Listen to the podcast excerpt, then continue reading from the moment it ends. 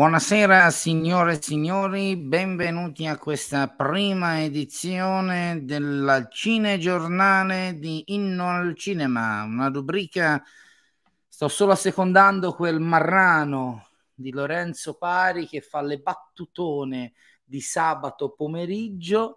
Buonasera a tutti, anche a Leo Blackfire che si è già collegato. No, non, non riesco a fare, mi sono già sforzato abbastanza di fare il cretino. Vedete, per la gioia del pari, una buonasera anche al buon Salvatore e all'Apo Santini. Ciao ragazzi, vi state collegando, quindi prendiamo un po' di tempo. No, non ce la faccio Lorenzo a fare tutta la rubrica con questa voce, già è faticoso farla normalmente.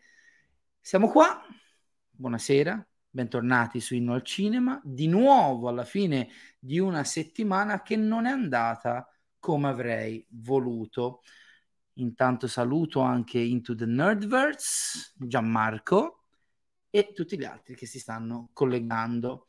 Non è andata come volevo perché eh, un'altra settimana è volata via tra Pasqua, Pasquetta, il rientro al lavoro e altri mille membri, per non dire parolacce, e io e Leonardo non siamo riusciti a fare questa benedetta. Me ne ho parlato talmente tante volte di questa diretta sul futuro dei cinecomiche che quando arriverà sarà deludentissima rispetto alle aspettative. No, semplicemente ragazzi, di nuovo ci tengo, ci tengo veramente a dirvi quanto mi dispiace che in questo momento il canale non riesca ad andare al di là del, di un contenuto settimanale eh, questa settimana addirittura sono arrivato ieri a venerdì e prima di Facce di Nerd ho fatto cavolo, non ho fatto live questa settimana e allora cosa ho fatto? Ho chiamato Leonardo e gli ho detto corriamo un attimo ai ripari, eh, fammi una grafica, il cinegiornale. Chi ci segue dagli inizi ricorderà che nelle prime puntate di Inno al Cinema, quando iniziavamo un po' a sperimentare su quello che doveva essere il format del canale, il cinegiornale era il primo, diciamo, eh, la prima parte delle nostre dirette con ospiti, il nostro talk show. Eh, poi l'abbiamo accantonato quasi subito per dare più risalto agli ospiti, per perdere meno tempo, per essere meno dispersivi e a questo punto, proprio per questa settimana che eravamo in emergenza di contenuti, abbiamo deciso di ripescarlo. Leonardo avrete visto sui social e sulla miniatura del video eh, in un nanosecondo, bravo com'è, ha creato una bella grafica. Non sarà una rubrica fissa, sicuramente non settimanale, la useremo un po' da tappabuco, un po' eh, diciamo in casi eccezionali. Ma per questa settimana questo è il video, l'unico video made in al cinema. E di nuovo mi potreste chiedere che cacchio c'hai da fare tutti i giorni? Innanzitutto devo lavorare, perché ieri mi ha anche scritto un ragazzo che ringrazio, tra l'altro, in privato, oltre a chiedermi di leggere una sceneggiatura, cosa che in questo momento mi è impossibile, anzi, mh, non per tirarmela, anzi, proprio per l'esatto contrario, ehm, sto ricevendo un sacco di richieste di vedere video, leggere cose. Non, proprio in questo momento non ho tempo neanche di respirare. Credetemi, non ho tempo neanche di respirare perché la mattina lavoro, faccio il mio lavoro da operaio.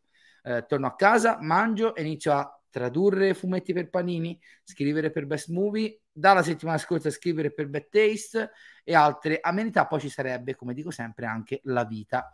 Eh, tant'è che non ho ancora visto The Northman, il film che Lorenzo Pari ha adorato e che io sono pronto a detestare. No, spero che sia un bel film, ma le vibrazioni non sono buone, ma ho visto Pieraccioni perché durava solo 90 minuti, me lo sono visto tranquillo e beato in un tardo pomeriggio di giovedì quando eh, avevo bisogno di tirare un attimo il fiato. Se volete sapere cosa sto facendo, recuperate gli annunci di Panini Comics eh, di ieri al uh, Napoli Comic Con, dove vorrei tanto essere in questo momento, legati ai volumi dei prossimi mesi della DC Comics.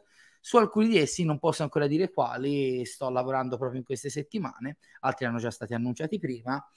Uno soprattutto, non lo dico ancora per scaramazia, non l'ho ancora iniziato, ma quando inizierò a lavorarci sarò tanto orgoglioso di farlo. Recuperate l'annuncio di ieri, magari potreste anche capire di quale volume sto parlando. Intanto, da buon youtuber avido e bastardo, attivo il banner a scorrimento, nel quale vi ricordo che si possono usare le super chat le donazioni per il canale per aiutarci eh, a rendere Inno al Cinema un canale sempre migliore. Oggi faccio anche un po' il bastardo per quelli super fedeli che oggi si collegano in diretta Se vi comportate bene, alla fine della puntata potrei avere una piccola chicca fuori rubrica solo per voi, solo perché è un momento un po' di eh, problemi del canale, non sono presente quanto vorrei, legata a The Collector. Uno dei prodotti della puntata della, pross- della settimana dopo la prossima, con le uscite, con gli acquisti e gli arrivi di aprile, un oggetto che secondo me da un momento all'altro, così come potrebbe non essere il caso, potrebbe sparire da Amazon Italia, che per me è a dir poco imperdibile e soprattutto è alla portata di tutti i portafogli. Ma bando alle ciance, ciance al bando. Intanto sono molto contento che vi stiate. Ah, domani, ragazzi, domani non ci sono per nessuno alle 17. Prima partita di spareggio di Livorno deve andare per forza in Serie D siamo ripartiti dall'eccellenza, dobbiamo tornare su, domani dovrebbe anche piovere, prendiamo l'acqua, ma chi se ne frega. Bravo Vincent, così mi piaci. Eh, cosa ne penso di Eggers? È un... Intanto scusatemi, eh, intanto scusatemi, devo recuperare perché non voglio saltare nessuno. Saluto John 117 TV, Jacopo R2, RDR2, sbaglio sempre, Italia. Grazie per il commento della settimana scorsa che mi ha veramente commosso eh, sulle mie varie attività. Saluto, vediamo, vediamo, vediamo. Michele, prima ho comprato e guardato Nomadland, mi dispiace per te, mi dispiace che a te non sia piaciuto, a me mi dispiace il contrario, vabbè, la discussione l'abbiamo già fatta su Nomadland, lasciamocelo alle sparse. Allora, questa è una bella domanda, semmai Lapo ci torniamo alla fine, potrebbe essere interessante in effetti è il cofanetto di tutti i film di Emanuele Nera che la Severin ci sta facendo sudare come dei dannati, io credo che non arrivi prima del Black Friday. O succede qualche miracolo ed arriva a giugno con l'halfway to Black Friday sale, con gli sconti di metà anno, oppure direttamente mi hanno detto, conosco una persona che collabora uh, con Severin, che è stato ed è ancora un lavoraccio, perché non è che hanno preso solo i film principali della serie con Laura James, ma vuole fare tutti, anche gli apocrifi con Laura James che interpreta Emanuel o Emanuel che dir si voglia. Credo che siano più di 30 film, una roba folle. È già un miracolo che siamo addirittura d'arrivo, è un cofanetto che io sogno da tutta la vita, sogno da tutta la vita sarebbe bello poterlo avere entro la fine di quest'anno, il prima possibile, sinceramente. Doveva uscire, mi sembra, in Germania eh, a dice- per Natale 2020, poi non se ne fece più di niente. Sinceramente preferisco aspettare la Severin, che è una delle mie eh, tre sicuramente, cinque sicuramente, ma anche tre case un video label, eh, boutique label del mondo, quindi mi fido ciecamente di loro e so, sono sicuro che l'attesa eh, sarà ben ripagata ho letto la tua recensione. Dei primi episodi di Better Call Saul per Better complimenti grazie, grazie Lio tra l'altro oggi dovrei dedicarmi alla traduzione. In realtà devo scrivere un secondo articolo se non sbaglio per tutti e non solo per gli abbonati per Bad Taste su Better Call Saul, visto che la doppia premiere non è che abbia regalato degli spunti di approfondimento particolari, lo, lo sto basando un po' su una sorta di esperienza personale e non solo con Breaking Bad prima e Better Call Saul poi. Non so se sto facendo spoiler che non posso fare. Dovrebbe uscire lunedì o uh, sì, lunedì, lunedì per il 25 aprile, giornata di festa. Grazie mille. Addirittura ieri un ragazzo, mio amico, mi ha scritto: Mi sono abbonato al, al sito solo per leggere le tue recensioni. Sento profondamente la responsabilità. Eh, non ho finito il discorso di prima. Ieri questo ragazzo che mi ha scritto per leggere una cosa mi ha detto oh, è già tanto che uno del web come te mi abbia risposto. Che... Io sono onorato, io sono un operaio di Livorno che mi leggio nel tempo libero con il web. Onore a Jack Nicholson ai suoi 85 anni, assolutamente il miglior attore di Hollywood, secondo me. Bravo pari, lo dico a tutti, finale a sorpresa, non me ne voglia Eggers e The Northman è il miglior film in sala questo fine settimana non sottovalutatelo, io l'ho visto in anteprima mondiale a Venezia l'anno scorso, è una commedia brillante, a dir poco geniale. Recuperatela perché è straordinaria, fidatevi. Fidatevi con Antonio Banderas e Penelope Cruz, un film bellissimo. Teoria pazza, e se riscrivesse totalmente le origini del cattivo di Thor 4 facendolo diventare uno delle... Mm, Non saprei, non, non, voglio entrare in questo tipo di discussioni, John, perché molte persone non hanno letto il, la run di Jason Aaron e Esad Ribic e non voglio fare spoiler. Io non penso ce ne sia bisogno, sinceramente.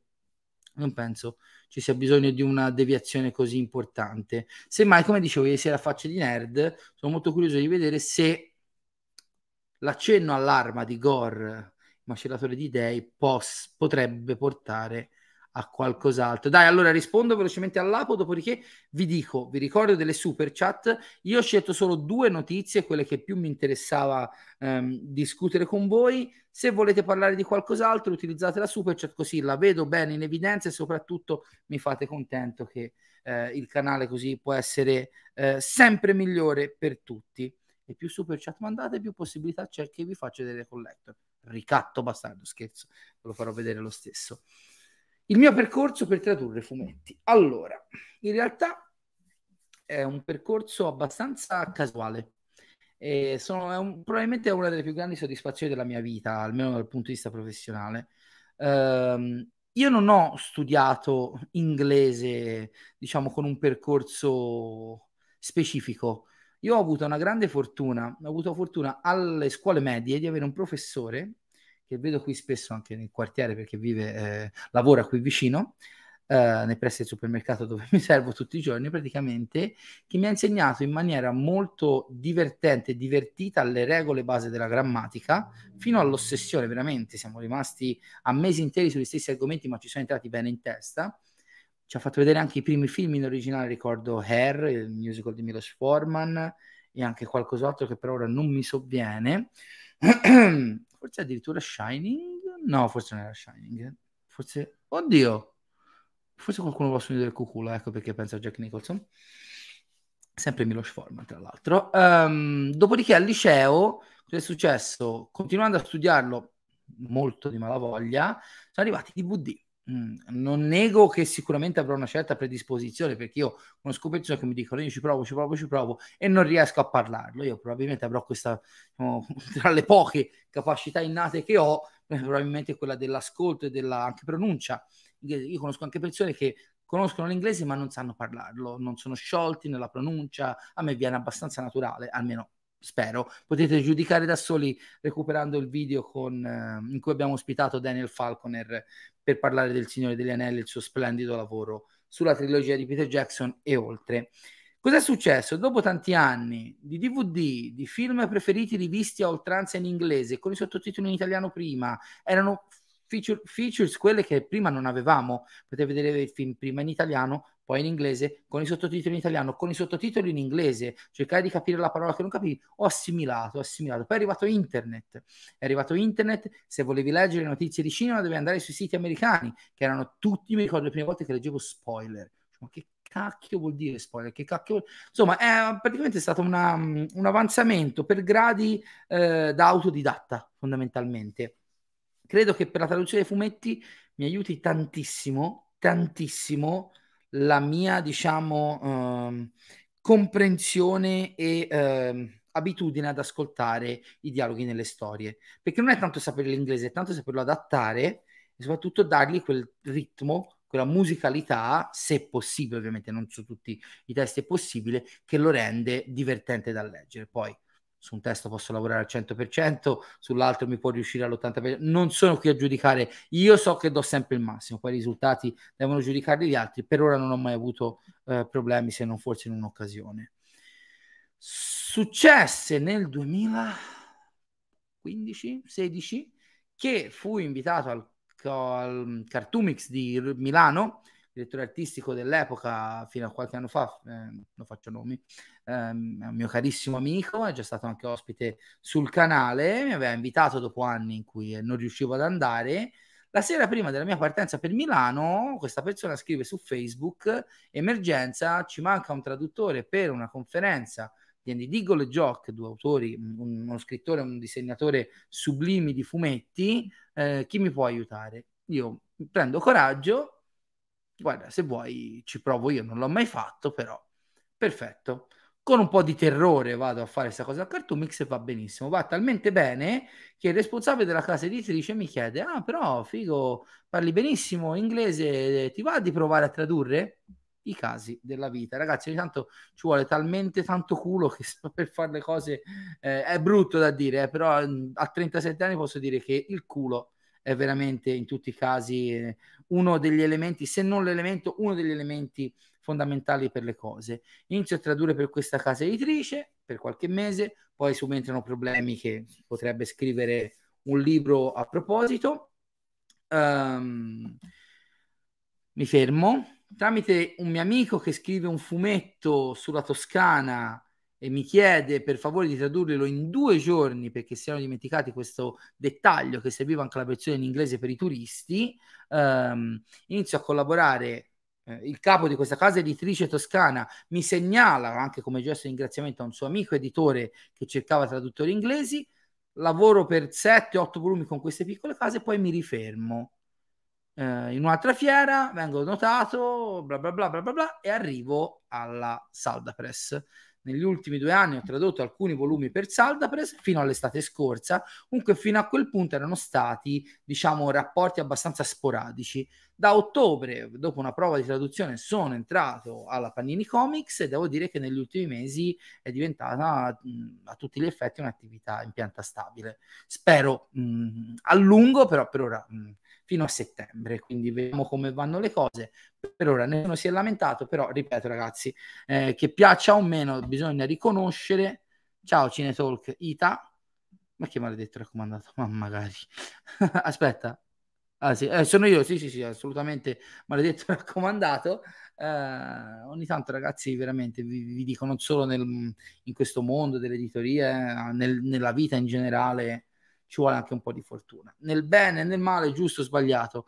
che sia. Quindi, abbiamo fatto tutto sto po' di preambolo. Vi ripeto, c'è un titolo in particolare che ho visto dovrebbero assegnarmi, non dico quale per scaramanzia, sul quale lavorerò un po' piangendo, un po' eh, con gli occhini a cuore, un po' avendo le, le convulsioni e l'entusiasmo. Andate a vedere. Il... Grazie mille Jacopo Qualche titolo che ho tradotto. Allora, ho tradotto tre volumi di Sixth Gun per la Renoir Editore, una bella serie western pulp horror, poco conosciuta in Italia, ma eh, ho avuto la soddisfazione di tradurre il volume Blazing Combat, che era un fumetto anti, antimilitarista degli anni 60 di, un, di, di vari autori dei più grandi messi della storia del fumetto americano per Saldapress ho fatto la serie Zero di Ale Scott, ho collaborato a Black Kiss di Howard Chaikin, volume folle, se non lo conoscete informatevi perché è splendido, e a Soldati Perduti di Ale Scott sempre. Ho fatto quale, e eh, Il Nuovo Mondo. Eh, l'anno, nell'anno della pandemia praticamente ho fatto tutti i titoli di Ale Scott che Saldapress ha pubblicato. In questi ultimi mesi per la DC Panini Comics eh, che posso annunciare eh, ho fatto il primo, una miniserie di Shazam successiva a Future State, eh, uno spin-off di Sandman che si chiama The Dreaming, um, un volume di ristampa di Suicide Squad, poi cosa ho tradotto? Un omnibus che ho finito venerdì scorso sul Cavaliere Oscuro che ancora non posso dire qual è, ma è stato un lavorone. E um, il primo volume di Flash di Jeff Jones, la sua run storica sul personaggio. Ora non me ne vengono altri, ma insomma, mm, il, il meglio deve ancora venire. E se lavoro a quel titolo, i pianti, i pianti, li prenderò magari come spunto per, per una live. Sì, esatto, quello di Callen Bunn. Sì, The Sixth Gun di Callen Bunn. E l'ho detto prima, mh, mm, ho fatto le medie e liceo. Ho fatto tre anni di università a Pisa eh, facoltà di lettere, cinema, musica e teatro, ma nello specifico per l'inglese non ho fatto studi. Mm, mi posso considerare più o meno un autodidatta. Non posso parlare di politiche aziendali in pubblico. poi magari te lo dico in privato. Allora, allora, allora, allora, allora, vediamo un po' se ci sono altri messaggi. No, direi che siamo in un bel numero. Partiamo con le discussioni. Ripeto, ho preso due notizie, se ne volete altre avete le super chat per proporle. Questo cosino qua. Vogliamoci bene, ragazzi, perché sapete, grazie mille, grazie mille. Vai, l'ultima cosa su Horror che è appena intervenuto. Edizione Steelbook speciale. Siamo decisi di acquistare l'edizione Titan Cult, la nuova in uscita a ottobre di Batman dell'89. Non ho visto che uscita. Eh, perché in uscita ad ottobre di Batman dell'89? Mi sembra un po' presto per prevedere un'uscita di una nuova Steelbook. Però la Titan Cult, Titans of Cult è molto molto bella. Eh? È bello il design, è bello il cofanettino esterno. Diciamo che il cofanettino esterno delle Titans sono diciamo la, la ciliegina sulla torta, ma anche quella che era nel cofanetto, non ce l'ho qui a portata di mano, delle quattro Steelbook con lo stemma classico era, era molto bella. Eh? Io direi che con la Titans of Cult basta e avanza. Poi un po'... Ah no, aspetta, No, perché io ho visto più avanti fanno nuove Steelbook 4K della trilogia di Nolan. No, ma scusami, che hai detto dell'89. Quella della Titans è, è più che sufficiente. Questo cosino qua. Thor Love and Thunder. Allora, quanto ha fatto discutere, anche spesso e volentieri a Vanvera, quanto ha diviso, quanto ha polarizzato il Thor Ragnarok di Taika Waititi, la discussione sull'MCU, sul personaggio e su Waititi stesso. Qui eh, non è mistero per chi mi segue su YouTube da un po' di tempo, io sono abbastanza integralista, nel senso che io sono, come ha detto Filippo F qualche sera fa, un bimbo di Taika Waititi al 100%. È un regista che io ho scoperto uh, addirittura prima di Thor Ragnarok con What We Do in the Shadows. Molti, grazie al cielo, l'hanno scoperto grazie all'edizione un video che Midnight Factory ha fatto più o meno eh, dopo l'uscita di Thor Ragnarok, se non sbaglio, ma io addirittura da qualche parte ho l'edizione inglese senza sottotitoli del film, perché avevo talmente voglia di vederlo che lo comprai così. Ecco come si impara anche un po' l'inglese, ascoltandolo e cercando di assimilarlo. Eh, dopodiché ho scoperto anche la sua eh, prima fase della carriera, quella neozelandese a bassissimo budget, puramente indipendente, con film come Boy, Eagle e Shark, grazie anche al mio amico Guglielmo Favilla, che sono veramente i film che bisogna conoscere, bisogna vedere prima di aprire la bocca un po' a caso o a cazzo, detto fra amici, su Taika Waititi. Taika Waititi, eh, beh sì, assolutamente, sono assolutamente d'accordo con la, col, col dottor Pari. Allora, allora, faccio un discorso generale, ragazzi. Io ripeto, sono un po' di parte su Waititi eh, è un regista che amo da prima che diventasse anche un po' un nome fondamentalmente quindi quando uno vede anche il progredire di una carriera sa contestualizzarla bene. In questo contesto per esempio a me piace molto Jojo Rabbit ma non lo amo come altri film di Waititi credo che sia la perfetta combinazione della sua anima più indipendente e sfrenata e quella più intelligente barra furba da accontentare gli studios. Poi ci ha vinto un Oscar, giusto secondo me, tra l'altro va bene così, l'ha consacrato al di là di regista di film Marvel o regista indipendente neozelandese, l'ha reso un nome, un'istituzione, soprattutto le ha fornito una libertà eh, artistica che è, è, tanto riguadagnato. Non ho ancora recuperato perché purtroppo in Italia per ora non è stata distribuita la sua serie eh, sui pirati per HBO Max, dove tra l'altro interpreta Barba Nera, se non sbaglio, e non vedo l'ora di poterlo fare. Allora, io parto con una cronostoria di Thor nell'MCU che per me è necessaria per capire il fenomeno Waititi. Io qui mi sono preso degli appunti ho scritto la cura Taika Waititi. Perché eh, ormai l'MCU sembra un, un'enorme creatura tutta uguale a se stessa, sempre uguale a se stessa, che vive di un'unica natura. Primo grande errore, diciamo, del pubblico e della discussione generalista. L'MCU è una realtà produttiva e artistica dalle molte sfaccettature. Molte sfaccettature. In questo contesto, se uno va a fare una sorta di cronostoria un po' così eh, gene- generale e generica di quello che è successo al personaggio di Thor, vedre- vediamo che il primo film di Kenneth Branagh, è stato apprezzato, ma rivisto oggi, e qui metto da parte il mio disprezzo per Kenneth Branagh, niente contro il buon Kenneth in questa puntata, se no poi esagero, è sicuramente un uh, film di origini funzionale, è intelligentissima l'idea di applicare la sua, diciamo, uh, filosofia e cultura shakespeariana al personaggio di Thor, al grande pregio di introdurre eh, tanto Thor quanto il Loki di Tom Hiddleston, che sappiamo tutt'oggi eh, è uno dei personaggi più amati dai fan dell'MCU. Provate a rivederlo, non so da quant'è che non vedete, non lo vedete, è un film veramente vecchio. Da un certo punto ci sono dei film dell'MCU che sono molto invecchiati, altri meno. Thor, il primo, funziona come film di origini, ma rivisto oggi è veramente poca roba. Uh, poi c'è questo problema che col passare degli anni si idealizzano i film, no? Li solidifichiamo in una definizione e li restano.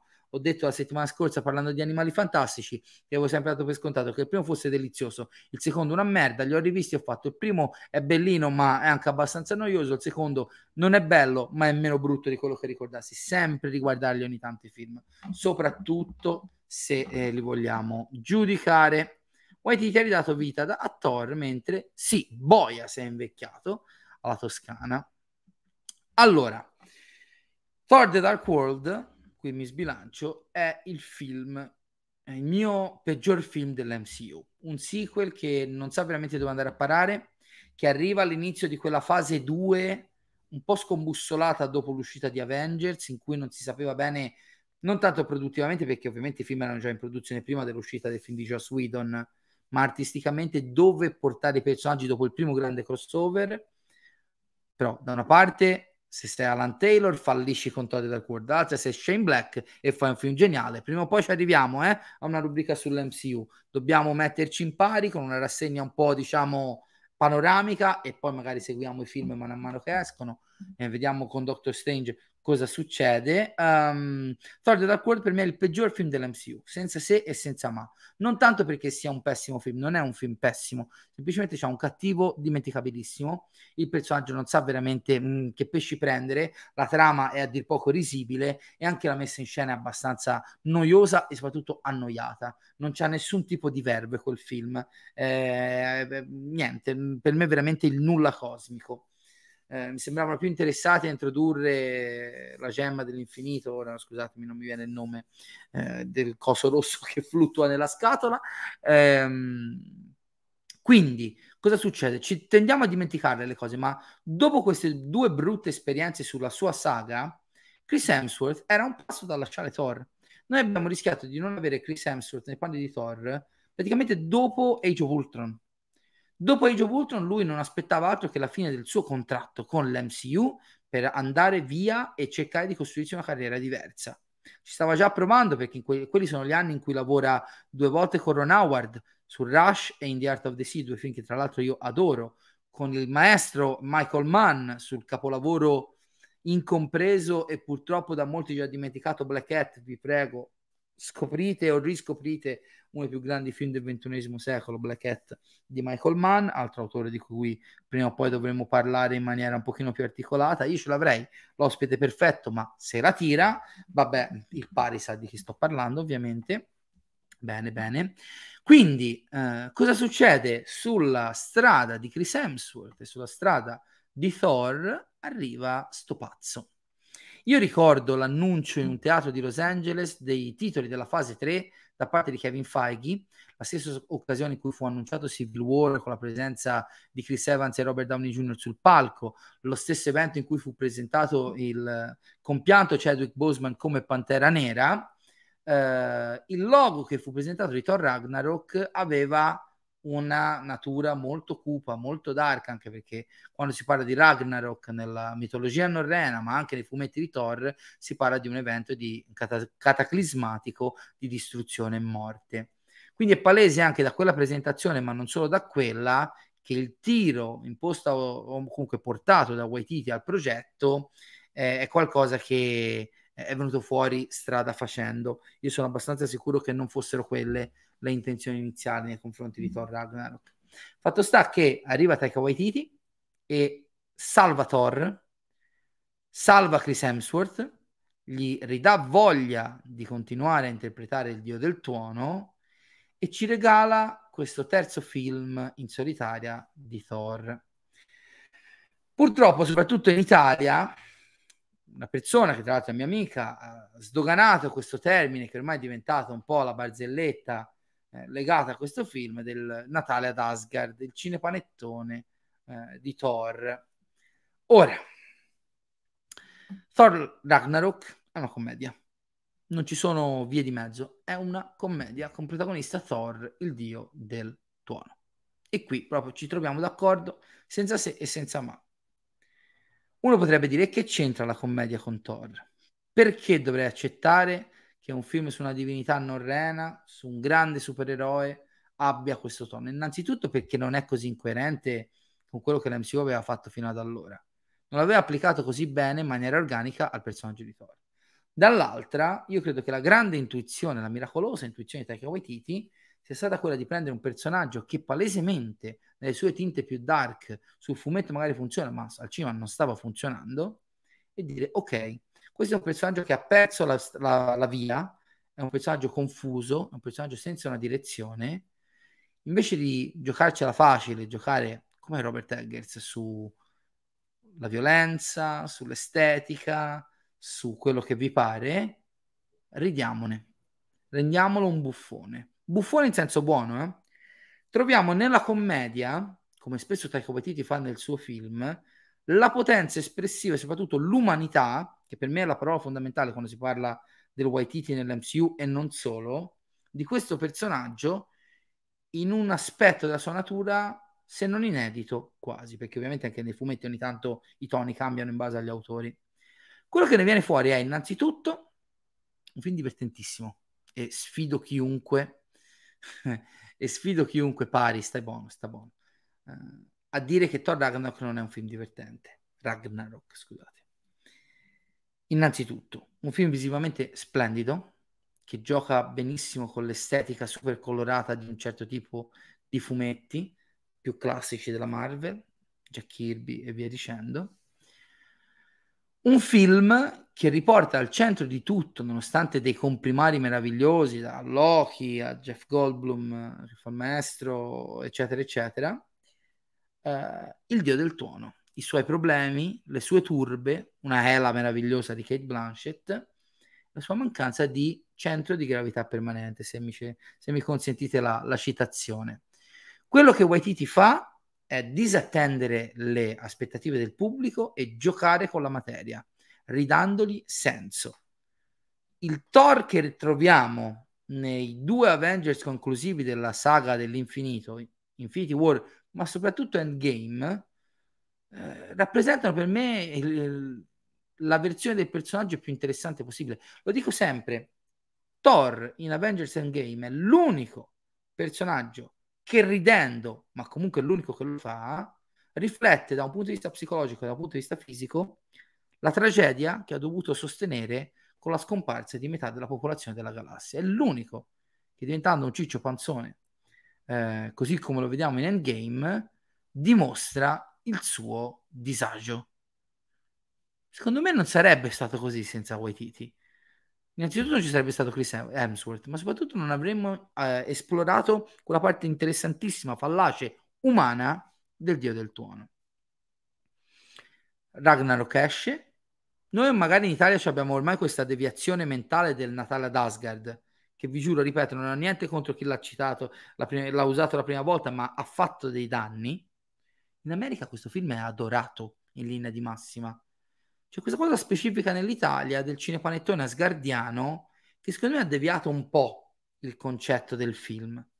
Anche perché sì, io ho detto che è una grande commedia, ma l'apertura con Surtur e il drago, il combattimento con Hulk nell'arena, le varie scene d'azione intorno, diciamo, che si svolgono sul pianeta di Jeff Goldblum, la battaglia di Hela quando arriva ad Asgard prima e poi quella finale, il suplex di Hulk in controluce con l'acqua che ehm, con la rilucente acqua che scorre sui corpi dei due combattenti eh, di Hulk al, al, lupo gigante, la stessa discru- distruzione per quanto ironica di Asgard, sono momenti action spettacolari, eh, bigger than life, che altri registi che piacerebbe, a cui piacerebbe essere dei visionari se li sognano la notte. Ogni riferimento a Zack Snyder è puramente voluto anche perché una cosa è presentare quel tipo di immaginario senza un senso, semplicemente come iconografia vuota che cerca di riprodurre qualcosa creato da altri, un'altra è calarli in una storia che ha un fine, giusto o sbagliato, che possa piacere o meno, che ha un fine. Il fine giustifica i mezzi. I mezzi da soli sono mezzi.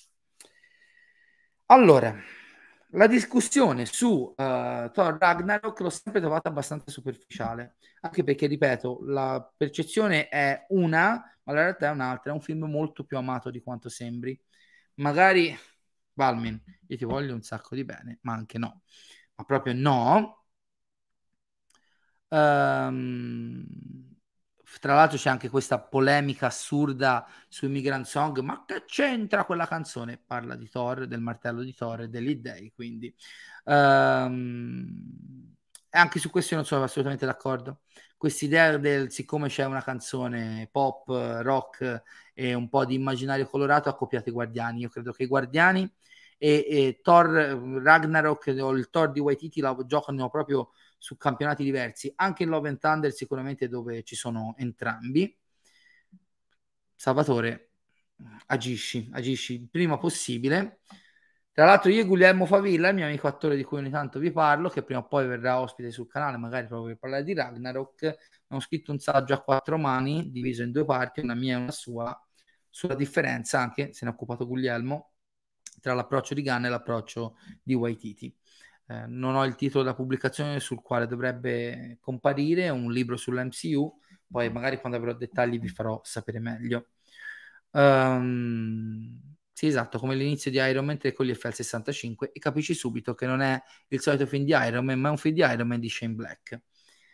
Io guardo veramente con occhi a cuore a Thor Ragnarok perché è un film che mi ha sconvolto in senso positivo, che ha rotto, diciamo, la maledizione del personaggio in senso positivo e soprattutto in senso negativo mi ricorda un periodo dell'MCU che in questo momento mi manca tanto.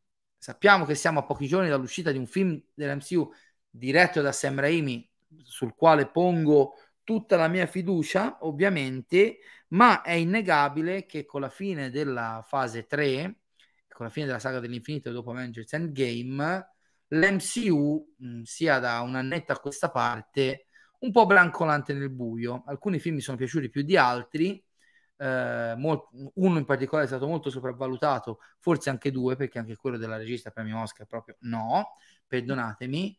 Eh, rimpiango gli anni in cui la Feige e la Marvel davano questo tipo di progetto in mano ad autori, perché questi sono autori come Waititi e James Gunn. Io credo che se la Marvel chiamiamo questo questo primo momento anche di convivenza con le serie TV su Disney Plus, mm-hmm. questo primo momento post endgame, quindi fine di un'epoca importantissima e determinante della loro storia, della storia del cinema, un periodo di assestamento.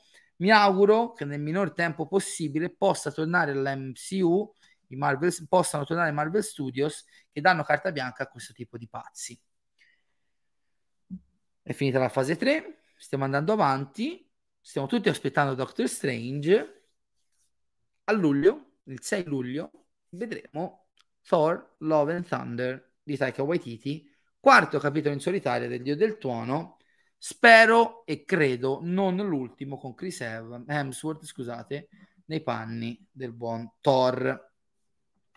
Dopo un'attesa estenuante, perché non credo che un, tra- un teaser o un trailer di un prodotto della Marvel sia mai uscito così a ridosso dell'uscita del film, il lunedì di Pasquetta, quindi poco, eh, cinque giorni fa, l'MCU, la, i Marvel Studios hanno rilasciato il primo teaser trailer, che ovviamente ha subito polarizzato la discussione. Eh, se non sbaglio, ha detto Mattioschi ieri a faccia di Nerd, è il quarto o il terzo eh, teaser più visto della storia dei Marvel Studios. Non male, direi, visto anche con chi deve competere.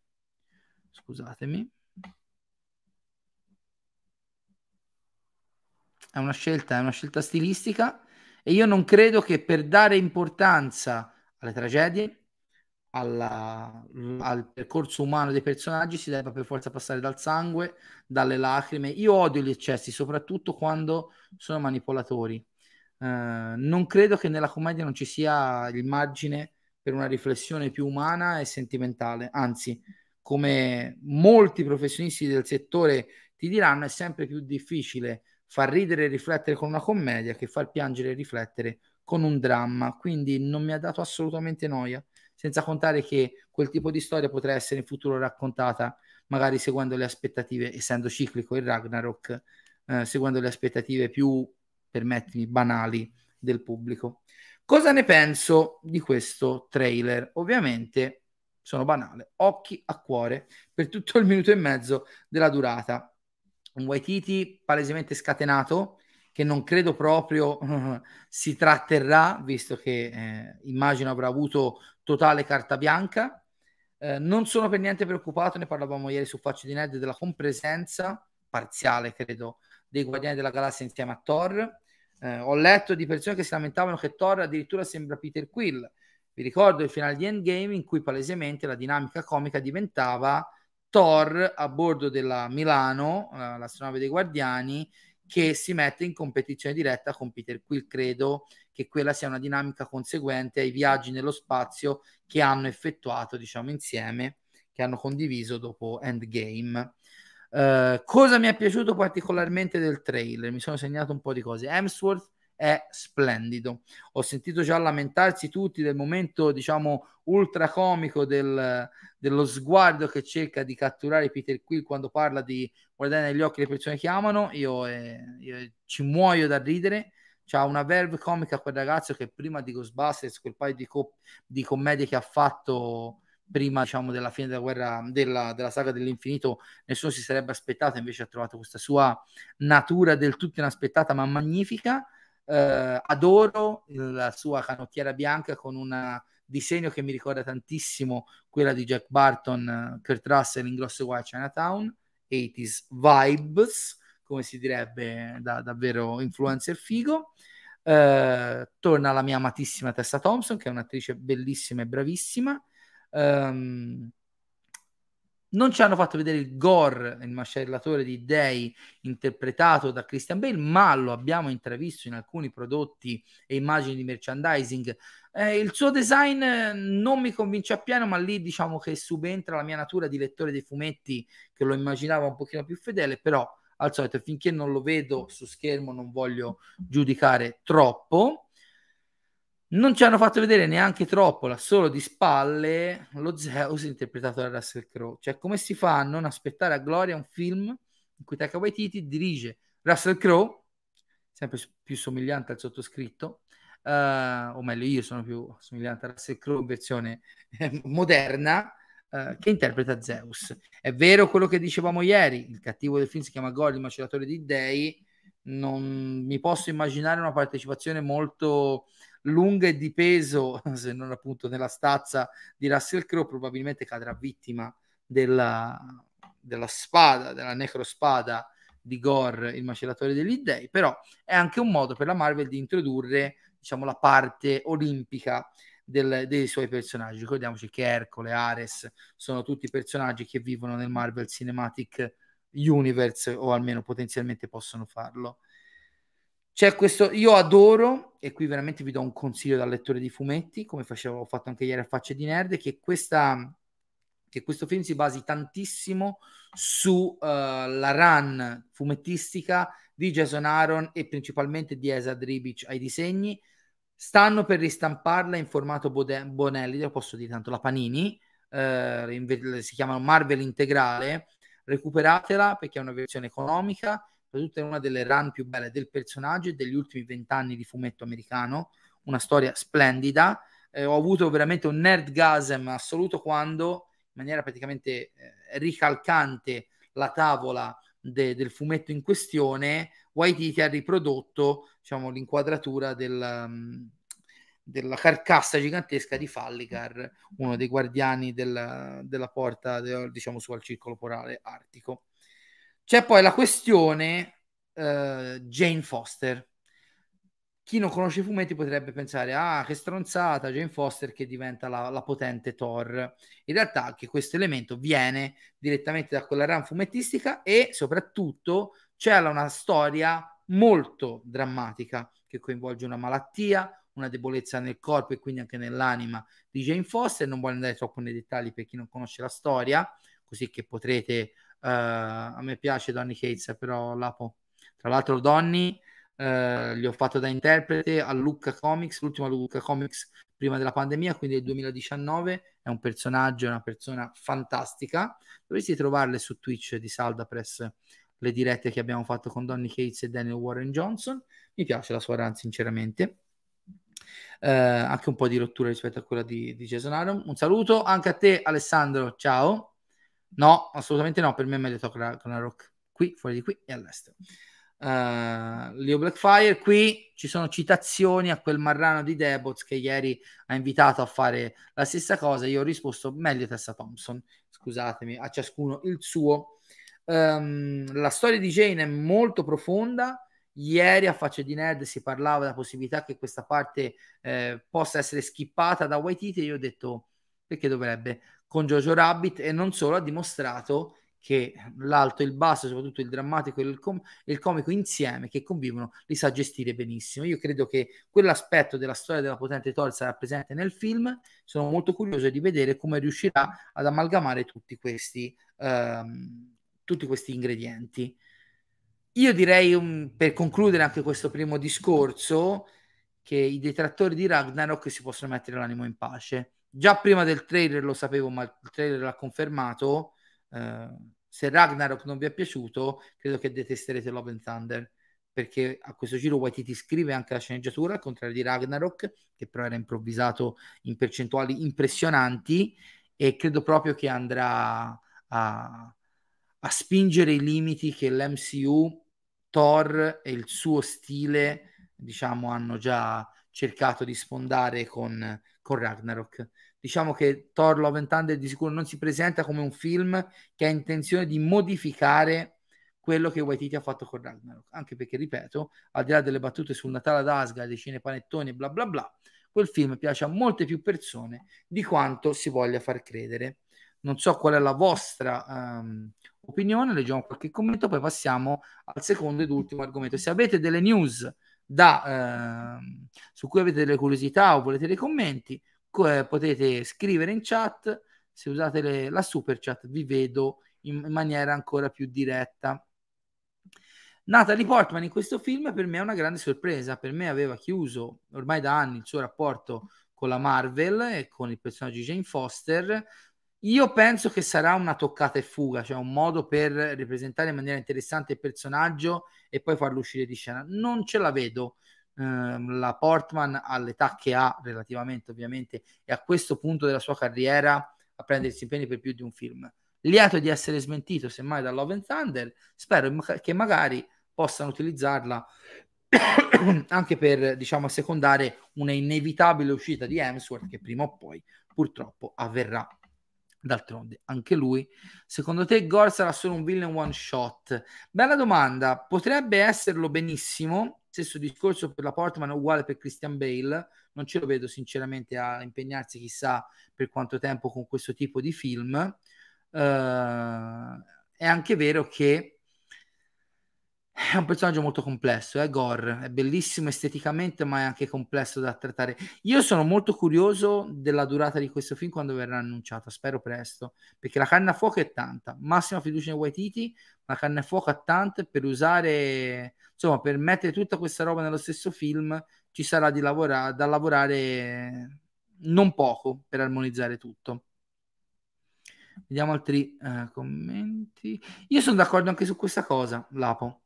Sarà meno odiato. Io credo che al di là delle battute che ormai facciamo nelle solite eh, sedi, molte più persone, ripeto, di quelle che pensiamo amano Ragnarok. Io sono sicuro che questo film, soprattutto che arriva dopo Strange che vedremo come, ma comunque dopo un momento un po' di stallo dell'MCU ricaricherà le persone e anzi farà in parte riscoprire uh, Ragnarok. Sono assolutamente d'accordo. Vediamo, vediamo, vediamo, vediamo. Beh, cosa si inventano? Ripeto, basta leggere la rana di Jason Aaron e più o meno dove si andrà a parare lo sappiamo. C'è un errore nel trailer, ovvero che Thor possiede due occhi identici quando uno è stato dato dal Rocket lì dobbiamo vedere cosa è successo a bordo dell'astronave. Non facciamo i processi alle intenzioni perché anche perché sappiamo che ogni tanto dei problemi di continuità li risolvono con un'inquadratura di tre secondi e via avanti con la storia. Dipende dal contratto, come dicevo ieri. Vero anche questo, assolutamente vero, a parte il buon Thanos e Josh Brolin. Credo che sia volutamente eccessiva la resa grafica e fotografica di quell'inquadratura, è talmente ridicola che eh, è un effetto che in effetti risalta all'occhio, ma non in maniera negativa. dal mio punto di vista. Allora, abbiamo parlato di questo trailer. Siamo già a 50 minuti di live, non posso soffermarmi più di un'altra quarantina di minuti perché poi appunto devo lavorare. E allora approfitto di questa piccola pausa tra i due argomenti per ricordarvi, come vi avevo detto la settimana scorsa, sia sul canale che su Faccio di Nerd, che chi si trova in Toscana e dintorni stasera, se mi vuole malmenare, offendere, minacciare, mi troverà più o meno dalle 18.30 alle 19 al Cinema Arsenale di Pisa, dove Marco Antonio Manetti, Manetti Bros, prima di una proiezione del loro Diabolic, candidato a 11 Davide Donatello, terranno una masterclass eh, sul film e sulla regia in generale. Questo stesso tipo di evento si ripeterà domattina a Livorno, a Villa Maria, e sarò presente anche lì. Non so quante persone di Livorno, a parte col Marrano del Pari, eh, mi stanno seguendo, però io stasera sono a Pisa, al Cinema Arsenale e domattina a Villa Maria a Livorno insieme a Manetti Bros. Non venite tanto per me che sono un disgraziato, ma per sentire Marco Antonio, che oltre ad essere degli amici, così stasera andiamo anche a cena insieme, che è un po' che non li vedo. Eh, oltre ad andare a cena insieme, po- potete ascoltare la loro saggezza ormai pluridecennale nel campo dell'audio visivo. Eh, e visto già che li ho citati, se non l'avete vista, recuperate la nostra live sul canale relativa al dietro le quinte di Diabolic. Allora, respirone, respirone. Allora, perché mi è pari? Calmati, calmati. Cioè, è qui. Senti, è qui accanto a me sta buono. Non è una, una, sorpresa, è un oggetto che secondo me è uno di quelli un po', poi magari fra sei mesi è sempre lì, però me lo volevo, visto che è sempre disponibile, ve lo volevo indicare, così magari faccio contento qualcuno, magari mi mandate a quel paese. Grazie mille, grazie mille Fabrizio. Appena chiudo la live devo finire un articolo di approfondimento sul rapporto tra Better Call Saul e Breaking Bad, quindi lo potrei leggere credo lunedì, se non me lo bocciano, su Bad Taste. Vediamo, vediamo, vediamo. Dia, prima di partire. Eh, secondo me è molto più di innocuo. Eh? Al di là che piaccia o meno, negare il peso specifico di Thor Ragnarok nell'MCU e nel blockbuster contemporaneo, secondo me è un grande, grande errore, caro Fabrizio. Secondo me è un grande, grande errore. Detto ciò, perché ho usato que... scusate, io ogni tanto mi, mi perdo oh! queste virgolette perché io credo che quando entra in campo, soprattutto tra gli appassionati cinefili, la discussione tra sala, home video, streaming, la morte del cinema, le serie TV fanno schifo, si entra in una palude di populismo, qualunquismo e in linea di massima di una mediocrità di discussione che per me nel 2022 con l'internet a disposizione e un po' di cervello hanno dell'incredibile. Hanno dell'incredibile. Quando è stato, scusatemi, non mi ricordo il giorno, due, tre, quattro giorni fa, esce questa notizia di perdita cospicua di abbonati di Netflix e da una parte ho visto persone che esultavano, dall'altra persone che davano già per morta la multinazionale, dall'altra persone che eh, erano contente per le sale, dall'altra semplicemente eh, profeti, io ve l'avevo detto, capite in cazzo, tanto ormai siamo fra amici, si può parlare ogni tanto anche così, vabbè. Quando le cose, ragazzi, sono come sempre o come spesso accade, un tantino più articolate.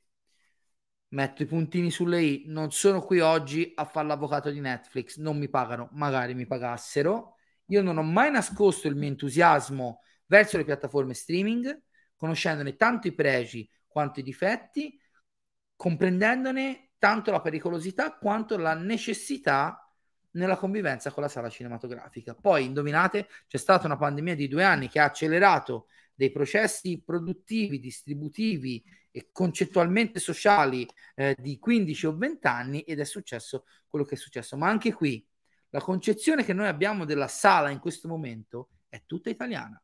Perché se andiamo a vedere in Francia, nemmeno in America, l'ho già detto, in Francia, per licorice pizza, c'erano le code intorno ai, agli angoli per il cinema. Purtroppo in Italia facciamo sempre 10 passi meno degli altri e in questo momento, lo posso dire in maniera molto tranquilla e rilassata, le sale cinematografiche sono nella merda perché come per tanti altri aspetti della nostra esistenza, gli italiani prima di prendere una posizione, di prendere delle decisioni costruttive, devono essere presi a coppini nella testa. E purtroppo eh, siamo nati qui e ci tocca questo. Poi, che nel resto del mondo sì, sì, ma non è questo il discorso che mi interessa fare. Come mai in Italia succede così? Uno, non c'è cultura del cinema, non c'è cultura della sala, non c'è cultura dell'aggregazione sociale. E linea di massima, tanto ne faccio parte anch'io, siamo dei pecoroni. Quando trovi le VHS pirata, non ci vai più in sala. Parlo degli anni 90. Quando trovi Emule e Torrent, non ci vai più in sala. Chiaro che questi sono stati fenomeni che potevano impattare al 2, 3, 4%.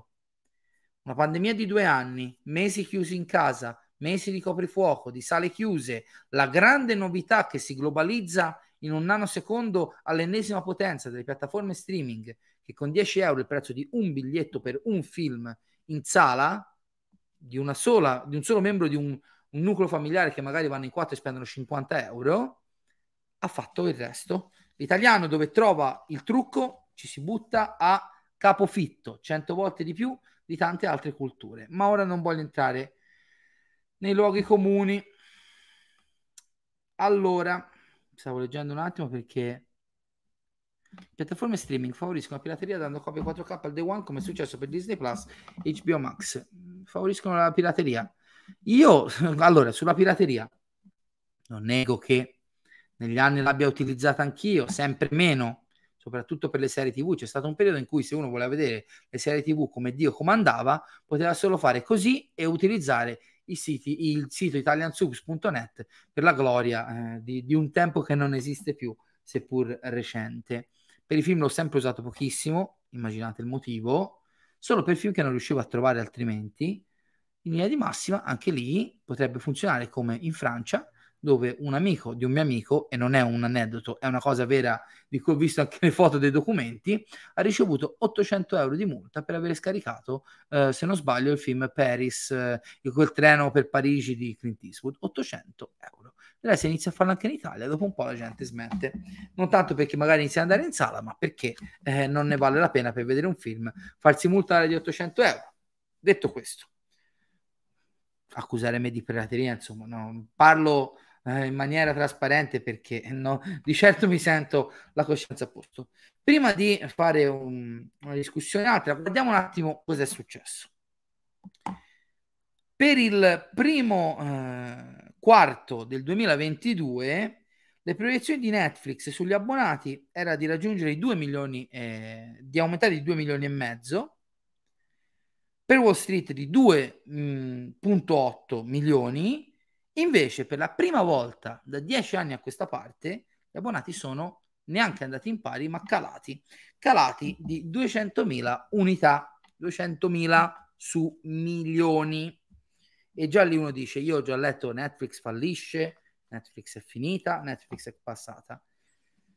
Da un punto di vista economico, per essere precisi, siamo passati da 221 milioni 84 iscritti a 221,64 sono proprio disperati. Uh, si sono stati persi, uh, le azioni in borsa hanno perso il 25% di valore per una perdita di valore di mercato di 54,3 miliardi di dollari. Beati loro che ce l'hanno. Vediamo un po', vediamo un po' altri dati che mi sono segnati. Oh. Sì, no, i, i dati sono questi. Abbiamo già visto anche delle conseguenze, per esempio il reparto animazione è stato chiuso o quantomeno sospeso sui progetti a cui lavoravano, più ci sono state altre conseguenze che per ora siamo solo all'inizio. Ripeto, cosa è successo? Ci siamo svegliati una mattina, mi veniva la citazione anche visto che è lunedì 25 aprile, ma lasciamo perdere. Uh, una mattina mi sono svegliato, lasciatemela, concedetemela, e Netflix, puff, ha perso 200.000 iscritti. Le persone che odiano Netflix con le bandiere da una parte, quelli che lo amano dall'altra, ah, che facciamo? Quello che è successo pochi giorni fa, eh, seppur inaspettato, è un fenomeno che se seguite alcuni degli analisti veri, non il sottoscritto, che riporta solo le notizie e le analisi di persone ben più competenti, avevano predetto sì e no almeno uno o due anni fa. Netflix paradossalmente in quella che ormai tutti conosciamo come la guerra dello streaming, da pioniere e unico soggetto è passata, mesi fa è stata detta questa cosa, a essere il soggetto debole. Perché? Perché è in difficoltà? Perché gli manca i soldi? Gli manca gli abbonati? No, ma perché il terreno di gioco è cambiato drasticamente. Perché è cambiato? Perché non ha più il monopolio, appunto.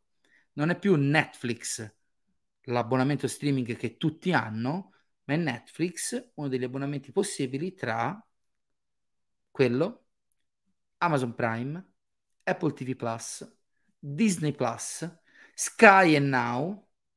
Uh, in Italia c'è anche, mm, come si chiama? Stars, che trovate su diverse piattaforme. Tutte le diverse piattaforme che si trovano su Amazon Prime in forma di canali, tipo quello della Midnight Factory, per citare una casa che cito spesso nell'home video.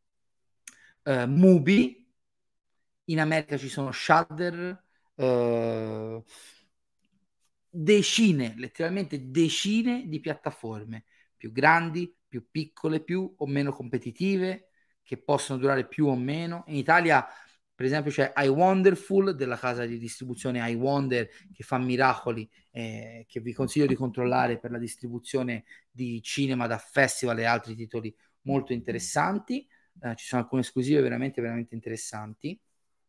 È cambiato il gioco Netflix deve vedersela con una concorrenza spietata. Dal mio punto di vista, in pochissimo tempo, anche per colpa della pandemia, siamo passati dalla, uh, dal monopolio alla uh, guerra senza quartiere. Forse non se, non se l'aspettavano neanche loro. Ma di fatto Netflix, probabilmente non prevedendo una pandemia prima, sottovalutando diciamo, tutti questi cambiamenti, non si è preparata al contraccolpo. Nonostante nei primi tre mesi del 2022 abbia anche rilasciato dei prodotti molto importanti a cui puntavano molto come la nuova stagione di Cobra Kai, subito a inizio gennaio, il, primo, il 31 dicembre, però vabbè, contiamolo come gennaio, la nuova stagione di Bridgerton, è un blockbuster come di Adam Project e sto solo parlando, diciamo, dei, dei, dei prodotti di punta, la nuova stagione di Elite, che comunque è una serie seguita tra i più giovani, uh, si è trovata questo casino tra le mani. Ora, Prima parlavo delle squadre, dei proclami. Internet è il, luogo, è il luogo dei proclami. Che palle con questi proclami. Analizziamo meglio le cose. Semplicemente è cambiato il campo da gioco e Netflix deve fare una cosa subito e immediatamente. Correre ai ripari prima che sia troppo tardi. Addirittura era meglio se mi prendevo un bicchiere d'acqua, ma vabbè, uh, sto per morire. Um, qualcuno di Netflix sostiene che abbia influenzato non poco il proseguire della guerra tra Russia e Ucraina. Non entro nel merito, può essere come può essere una strunzata, una giustificazione così per gli azionisti. Non voglio entrare in, in argomenti eh, troppo seri che non competono al canale.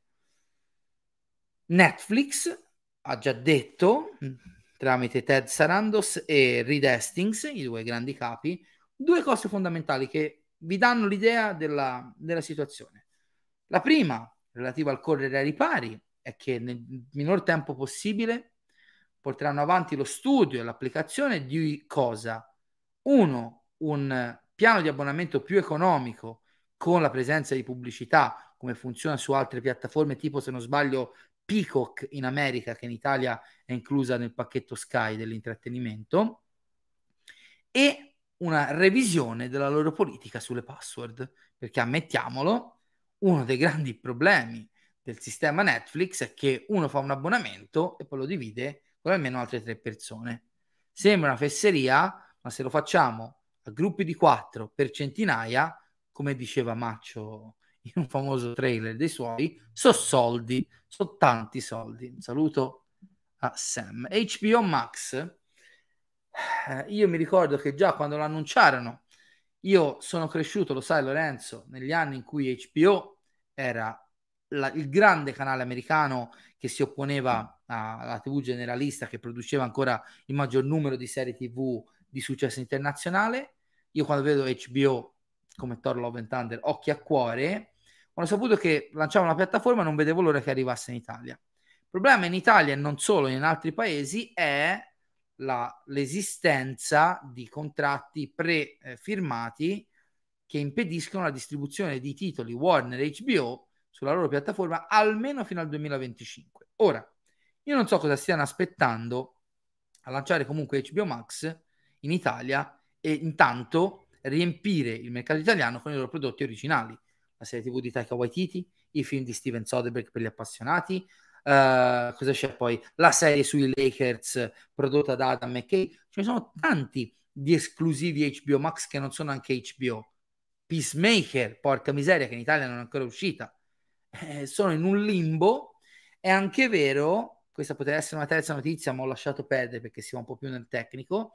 In questo momento Warner è stata acquisita da Discovery, da ATT, meno male ci sono stati poco quelli di ATT perché hanno fatto più danni della grandine alla Warner e che sicuramente è risaputo nei prossimi eh, due o tre mesi, probabilmente alla fine del secondo eh, quadrimestre del, del 2022, annunceranno una fusione della piattaforma HBO Max con la piattaforma Discovery Plus o Discovery e dei piani di espansione. Quindi speriamo di non dover aspettare il 2025 la scadenza dei diritti di Sky sui loro prodotti per avere HBO Max, perché veramente il giorno che io avrò la possibilità di cliccare su HBO Max, eh, piangerò come un bambino. Poi veramente è assurdo che ci sia una serie di, con John Cena diretta da James Gunn di Peacemaker in Italia dopo mesi non sia ancora arrivata, per dirne una. Qual era la mia riflessione su questa faccenda? E appunto, scusatemi, finisco. La questione del password sharing, abbonamenti più eh, meno costosi con la pubblicità, Sarandos, che è responsabile dei contenuti, ha detto che col cacchio che si fermano. Solo per il 2022 sono previsti eh, investimenti e pagamenti per 18 miliardi di dollari nella produzione di contenuti. Lo ridico, 18 miliardi di dollari per la produzione di contenuti originali. Lo ripeto, non voglio andare troppo lungo su questa discussione. Io eh, detesto i proclami, soprattutto quando danno dei quadri, delle situazioni che non sono veritieri. Netflix ha preso un, bel, un bello schiaffo economicamente, come eh, diciamo percezione pubblica, ma da qui a dire che sono nella merda, permettetemi il francesismo, ce ne corre. Semplicemente dovranno accelerare i tempi per adattare la loro politica e il loro sistema di business a un mercato che per colpa della pandemia e non solo è cambiato drasticamente in un non nulla. Questo non vuol dire che a breve non vedrete più film su Netflix. Eh, il dottor Rinella sta preparando un video, lui è veramente un esperto di eh, diciamo linguaggio e mercato e mondo dell'intrattenimento dal punto di vista più tecnico è molto più bravo di me, si è appena rilaureato alla Cattolica, è un dottore, ci mancherebbe che io mi metto in confronto a un dottore, dovrebbe stare preparando un piccolo video di ehm, Fanta streaming mercato che sono curioso di vedere io tanto quanto voi, quindi seguite i nostri canali social dove eh, a rigor di logica Leonardo pubblicherà questo video nei prossimi giorni può succedere di tutto, può succedere anche un'acquisizione a un certo punto. Uh, hanno comprato la Fox, hanno comprato la Warner, possono comprare Netflix, ci mancherebbe. Ma non credo che sia quello il, il, che succederà nel breve termine. Odio i proclami, odio le cose dette un po' ad cazzum. Netflix deve cambiare. La cosa grave di tutta questa storia è che io vedo una sorta di, trio, di eh, esultanza che viene presa questa sbandata, sbandata di uh, Netflix come una, vin- una vittoria dei cinefili e della sala. A me piacerebbe tanto se questa crisi eh, più o meno passeggera di Netflix avesse portato al ritorno in massa in sala del pubblico, io sarei il primo ad esultare. La verità, la verità, basta con Rinella, è che questa cosa qua non ha influenzato per niente in Italia, ma, in generale nel mondo, il rapporto del pubblico con la sala. Il rapporto del pubblico con la sala e con lo streaming è come tutte le cose. Io qui non, non ve lo sto a far vedere, ma accanto alla crisi di Netflix ho scritto tutto cambia. Tutto cambia perché eh, noi si guarda alle storie anche commerciali, sociali, eh, di pochi mesi, di pochi anni, come a delle verità granitiche è arrivato Netflix, è morto il cinema. Un attimo. C'è stata la pandemia, il cinema non ci si andrà più e il mondo del tutti in casa con i caschi rincoglioniti, tipo Batman Forever con la macchina dell'enigmista. Un attimo. I cambiamenti sono inevitabili, sociali, storici, tecnologici, di tutti i tipi, nel senso mi viene da ridere quando si fa la guerra ultra... A me dispiace, e sicuramente è uno dei motivi, ma non è l'unico, che lo streaming abbia rubato una buona fetta di pubblico generalista, non di appassionati, generalista, alla sala. Inevitabilmente mi dispiace, sono un appassionato. Porta chiusa. È tornata la mia ragazza, scusatemi per l'interruzione.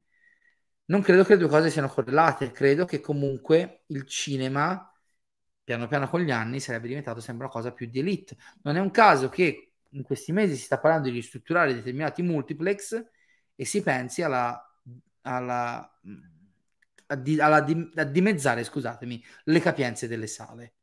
L'esperienza della sala diventerà sempre più selettiva, come il teatro. Però cercare di fare la guerra a questa roba qua si può dar colpa alla globalizzazione, al capitalismo, lasciamo stare. Cioè, è come lamentarsi di aprire una fabbrica di lettori di videocassette oggi e di fallire dopo due mesi. Cioè, io, io sono un idealista, sono un sognatore, però poi, come sempre nella storia dell'uomo, i mercati e le tendenze si basano sulla domanda. Se in questo momento le persone vogliono lo streaming, che streaming sia. Io in sala continuo ad andarci e mi ritengo fortunato di poterlo ancora fare. Dobbiamo calcolare tante cose. È un discorso troppo complicato che ora non voglio, diciamo, approfondire troppo. Intanto un saluto ad Asterisco. Eh beh, lo so, io ero a Venezia nel 2020, in piena pandemia, ci cagavamo un po' addosso, ma è stato un festival bellissimo.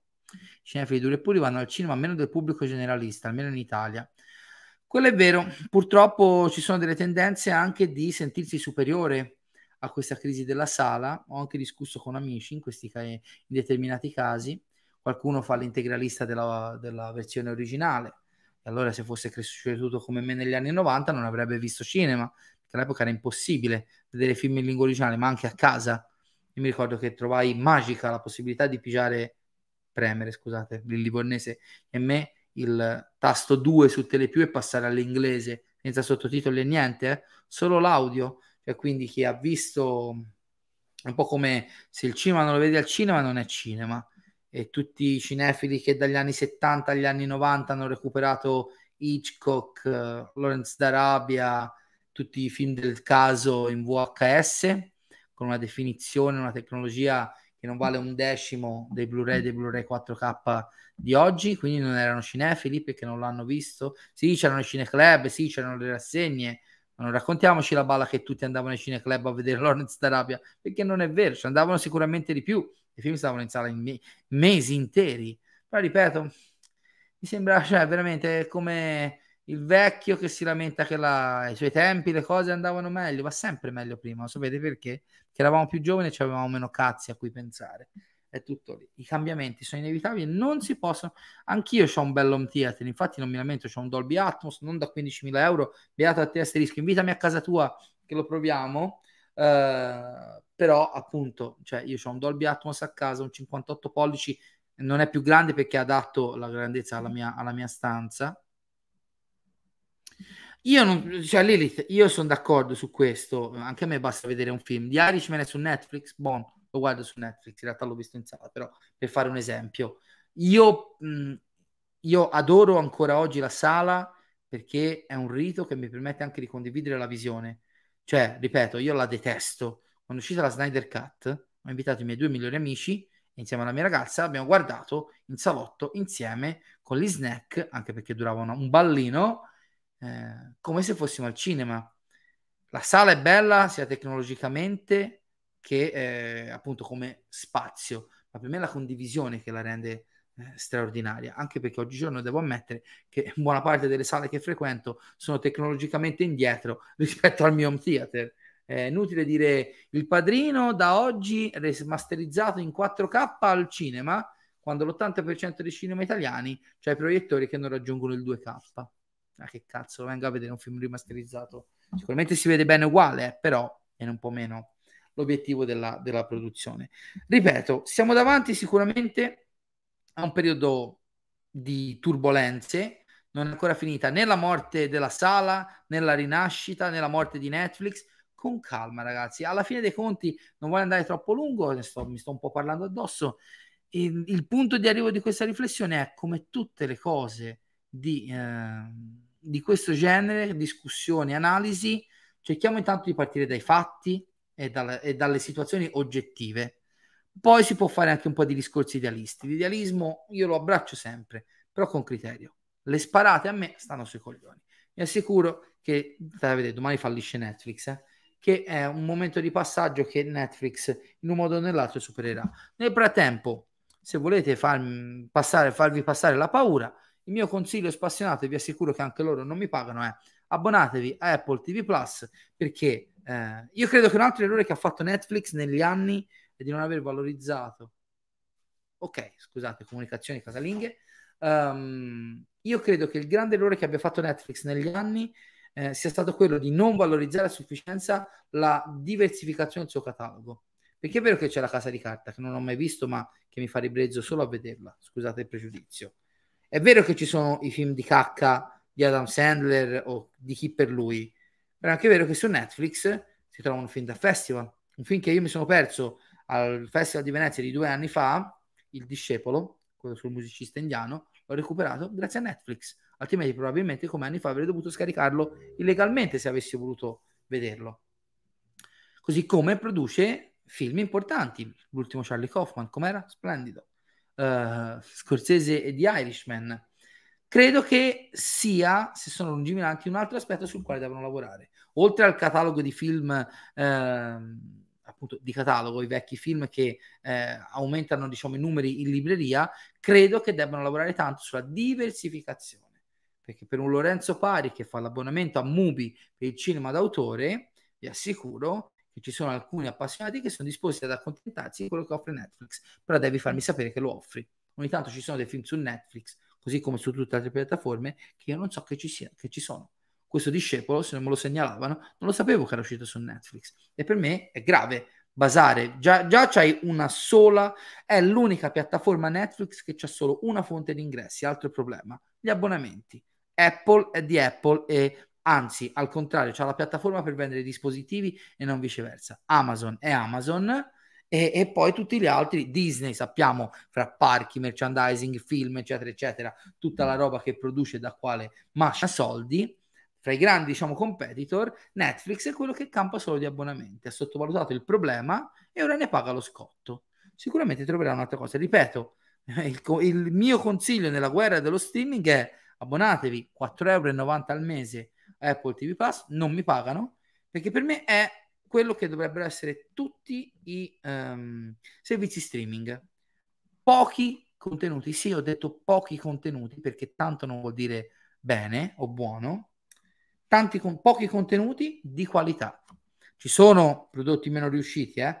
ci mancherebbe, però non escono più di 4-5 serie al mese a cadenza settimanale, sempre sia lodata. Ancor meno film, ma quando escono, come l'ultima se- secessione, scissione, perché viene secessione, che è splendida, splendida, e dico solo l'ultima, devo iniziare Slow Horses, che è un thriller noir con Gary Oldman, c'è questa miniserie coreana che si chiama Pacinco, tratta da un romanzo che mi dicono essere un capolavoro assoluto. Negli anni passati sono usciti For All Mankind, che è mm, bellissima, eh, altri prodotti interessanti ma meno riusciti come In difesa di Jacob con Chris Evans. Per me la piattaforma dovrebbe essere quello, un microcosmo di produzioni interessanti, non una cozzaglia di roba che raccoglie di tutto e di più, dalla merda alla cioccolata. Comunque, Servant, che è bellissimo, bravo Fabrizio che me l'hai ricordata, prodotta e diretta in parte da M. Night Shyamalan e da sua figlia, fra l'altro. Prime Video ha un ottimo catalogo per quanto riguarda il cinema del passato, soprattutto quello italiano, assolutamente, assolutamente sì. Purtroppo poi subentra questo problema.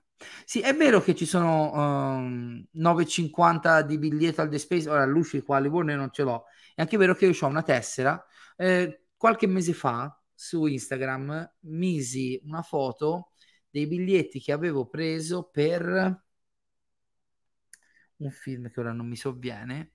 Tutti hanno iniziato a scrivere, forse per The Batman, sì. Stasera, terza visione, sì, era The Batman. Come cazzo hai fatto a pagare 2 euro? The Space Pass, 15 euro al mese, ingressi limitati, possibilità di portare un accompagnatore a 2 euro. E passa la paura.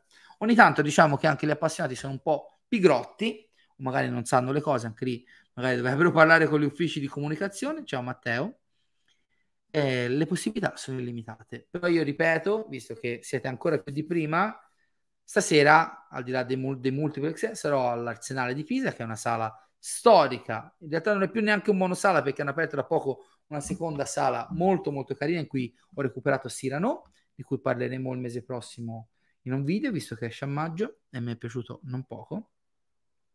Ehm, se non ci sono domande su altre notizie che volete sottopormi con l'utilizzo delle super chat, aspettiamo qualche minuto.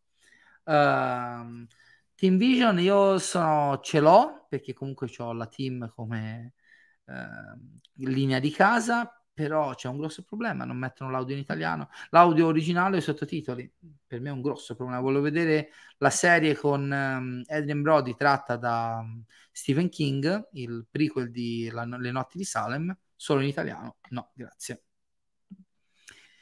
Si definisce un idealista, però anche tuo cugino Paolo lo ritiene idealista, quindi perché non andate d'accordo? Perché posso fare una battuta politica, sì, la faccio, fanculo. Un fascista e un comunista possono essere, eh, possono essere idealisti allo stesso modo. Non penso che potrebbero andare mai d'accordo. L'idealismo ha, ha diverse facce. Allora, il mio pensiero su Camon Camon è molto semplice. Prima di andare al cinema a vedere Camon Camon, vado a rivedere Il sesso degli angeli Pieraccioni, che, pia- che, non mi è piaciuto particolarmente, ma almeno è pieno di belle fanciulle. È proprio un cinema che non mi interessa in questo momento. A me invece piace tanto Joe Wright.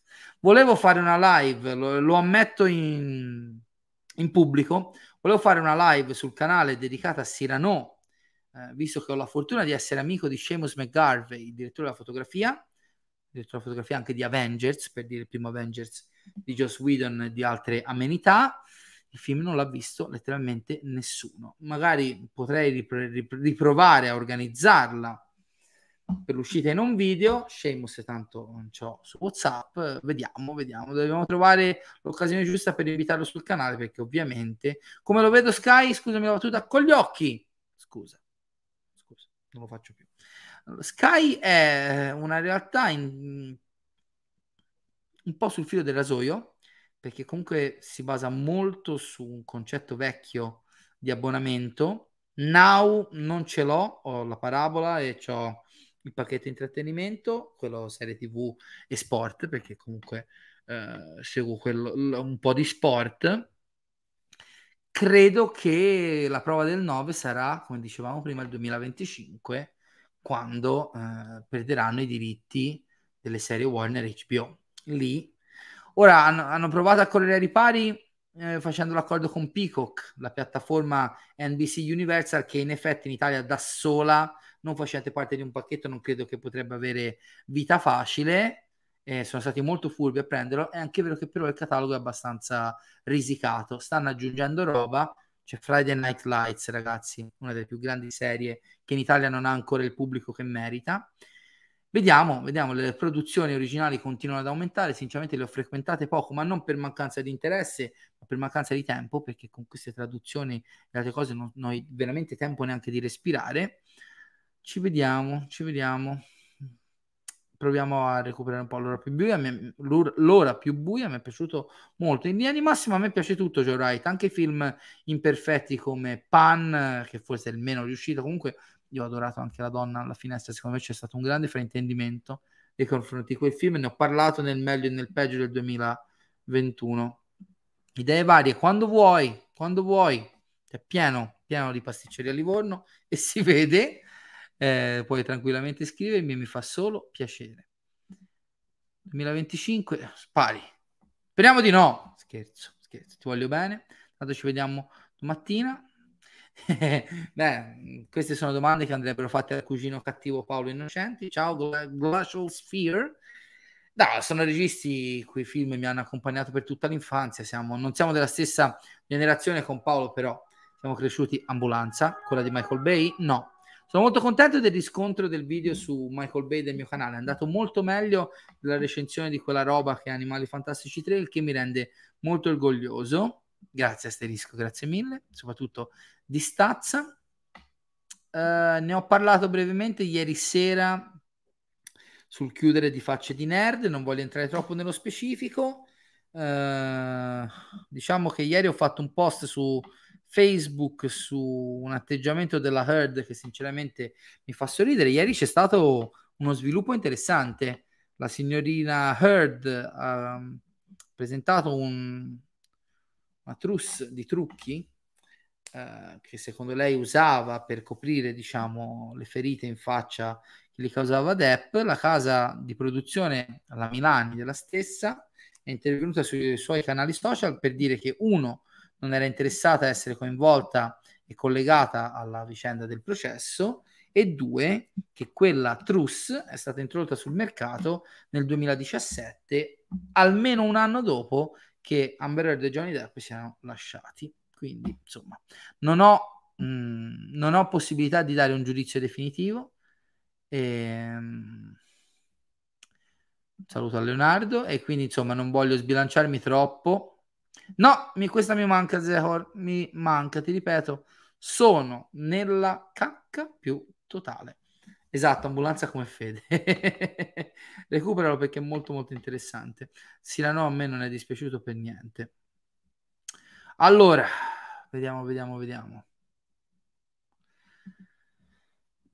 Allora, io e Federico ci si conosce da più di vent'anni. Siamo di Livorno, siamo insieme, eh, cioè siamo, siamo insieme, lasciate, scusatemi, eh, questo sono io che inizio a essere fuso, un'ora e mezzo di live, eh, abbiamo frequentato insieme il Fipili, a cui collaboriamo entrambi, vari ambienti livornesi di cinefili, è un grande dispiacere che Videodrom chiuda, ma credo che lui per primo lo sapesse fosse purtroppo l'editore arrivo, dispiace innanzitutto per Fede, come persona, come professionista, eh, abbiamo avuto degli scontri. Qualcuno sostiene che io e Fede abbiamo avuto degli scontri gravissimi, che ci odiamo. Non è vero per niente. Semplicemente delle divergenze di opinioni, per esempio anche su Netflix stesso, che magari possono essere percepite in un modo dall'esterno. Ripeto, eh, l'era, la questione qual è? Io voglio togliere Federico da questo, da questo discorso perché è un amico e non voglio certo parlarne, soprattutto in sua assenza. Però l'era delle videoteche è finita vent'anni fa? Dieci? Quando vi pare. È un grande dispiacere, come è dispiaciuto che sia finita l'era delle sale giochi. Ripeto, idealismo, la volontà di salvare cose belle come Videodrome è una cosa bella.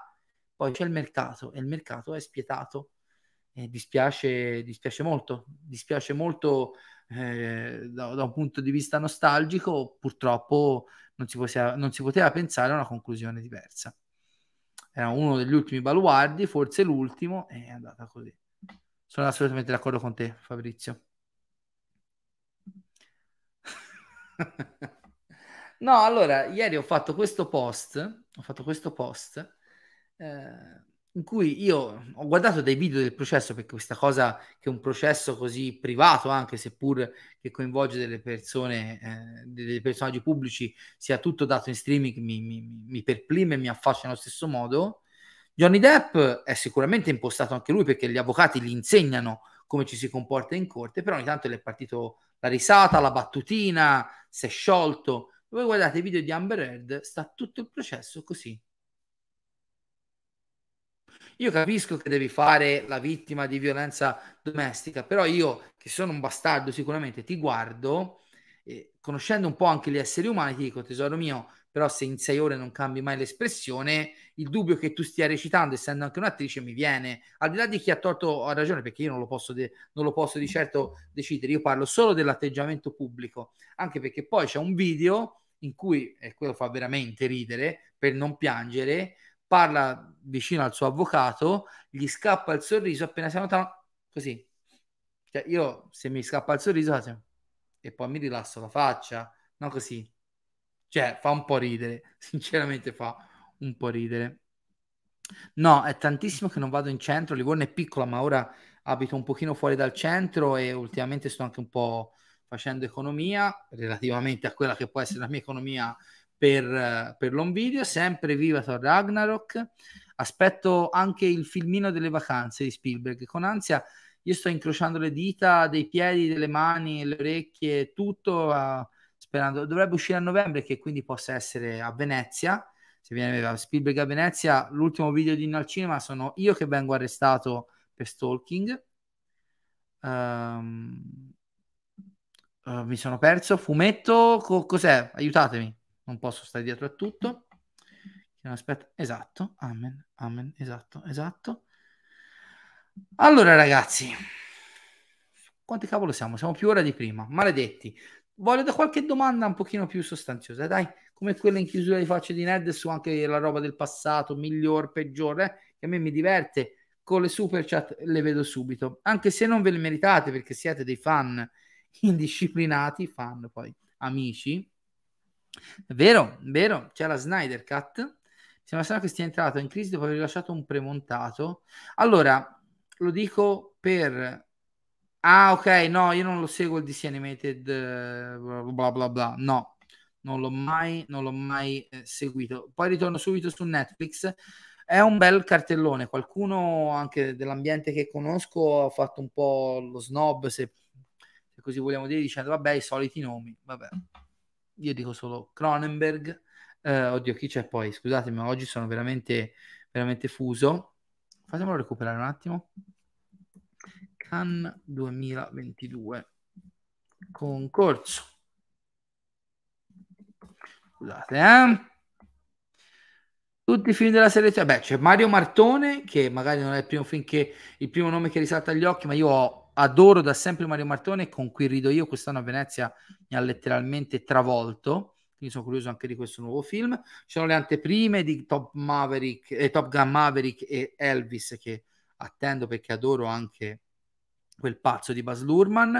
Beh, una selezione in cui così è. Eh, ci sono Cronenberg, i Dardenne, Claire Denis, De Plechon, uh, James Gray, ciao, Coreeda, anche se io ho avuto la sfortuna che l'unico film di Coreeda che non mi piace, uh, il terzo, The Third Murder, è quello che era a Venezia quando c'ero io il secondo anno, Munju, uh, Park Chan-wook, Kelly Rijkaard, e mi fermo qua, poi ci sono tutti gli altri, c'è Michelle Azanavicius come film d'apertura, a Ogliate, però mi dicono, mi dicono amici che lo frequentano che uh, è veramente difficoltoso fare il festival di Cannes anche con gli accrediti più alti. A Venezia io ho fatto già Venezia con il verde, con il giallo e con il blu, vi assicuro che da verde a blu è come essere in una pensione e in un 5 stelle.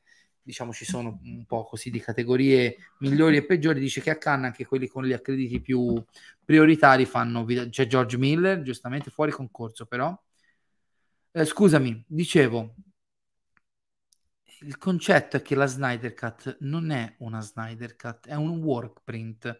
Quest'uomo è un genio del male perché ha venduto ai suoi fan e quindi poi al mondo intero l'idea che un premontato di quattro ore in cui non si toglie niente fosse l'unica versione possibile del suo film, che è una cosa che soprattutto nel 2022 per me ha del folle, duro e puro proprio, è una follia, è un messaggio che non può passare.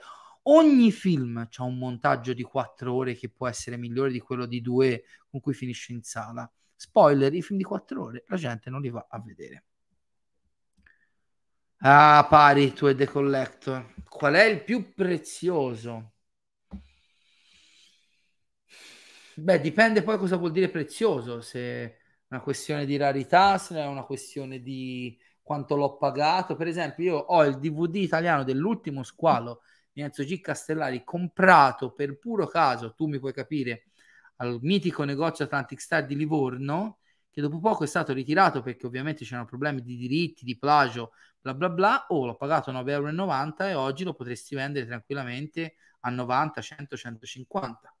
Poi ti dico, c'ho un cofanetto della trilogia del Signore degli Anelli in legno che ho comprato in Corea ai tempi in cui si comprava solo su eBay fuori dall'Italia questa roba qua, che è una delle cose più belle che ho.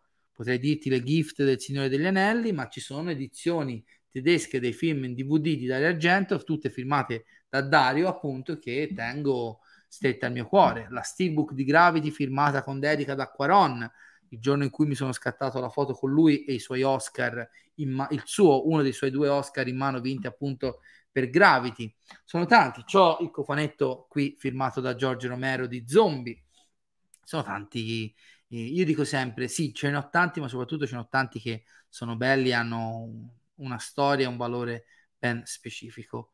The Artist, eh, mi piace, mi piace con i giusti limiti. David Russell è un cialtrone simpatico che fa film a volte buoni, a volte meno buoni, a tratti sopravvalutato, a tratti sottovalutato. Ecco, per esempio, American Hustle è un film che è stato un po' sopravvalutato, ma a me diversa, diverte molto lo stesso il lato positivi.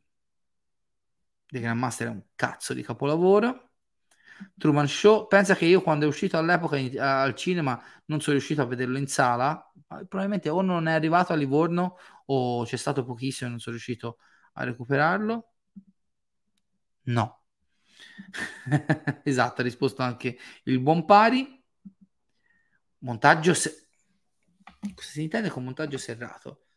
Quello che si intende in generale con serrato, qualcosa di molto veloce, qualcosa di molto ritmato, qualcosa che non lascia fiato. Michael Bay potrebbe insegnarti qualcosa, ma non solo lui, ovviamente. Bla bla bla bla bla bla, vediamo un po'.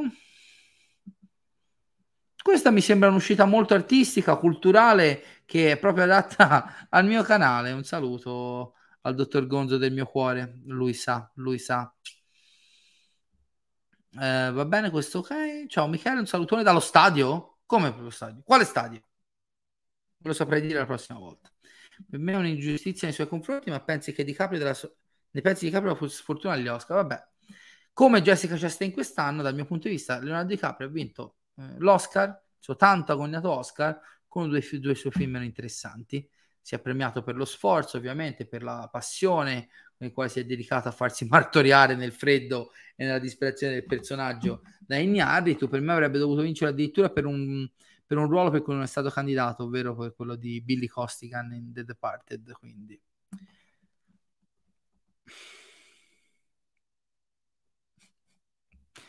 Mm. Sì.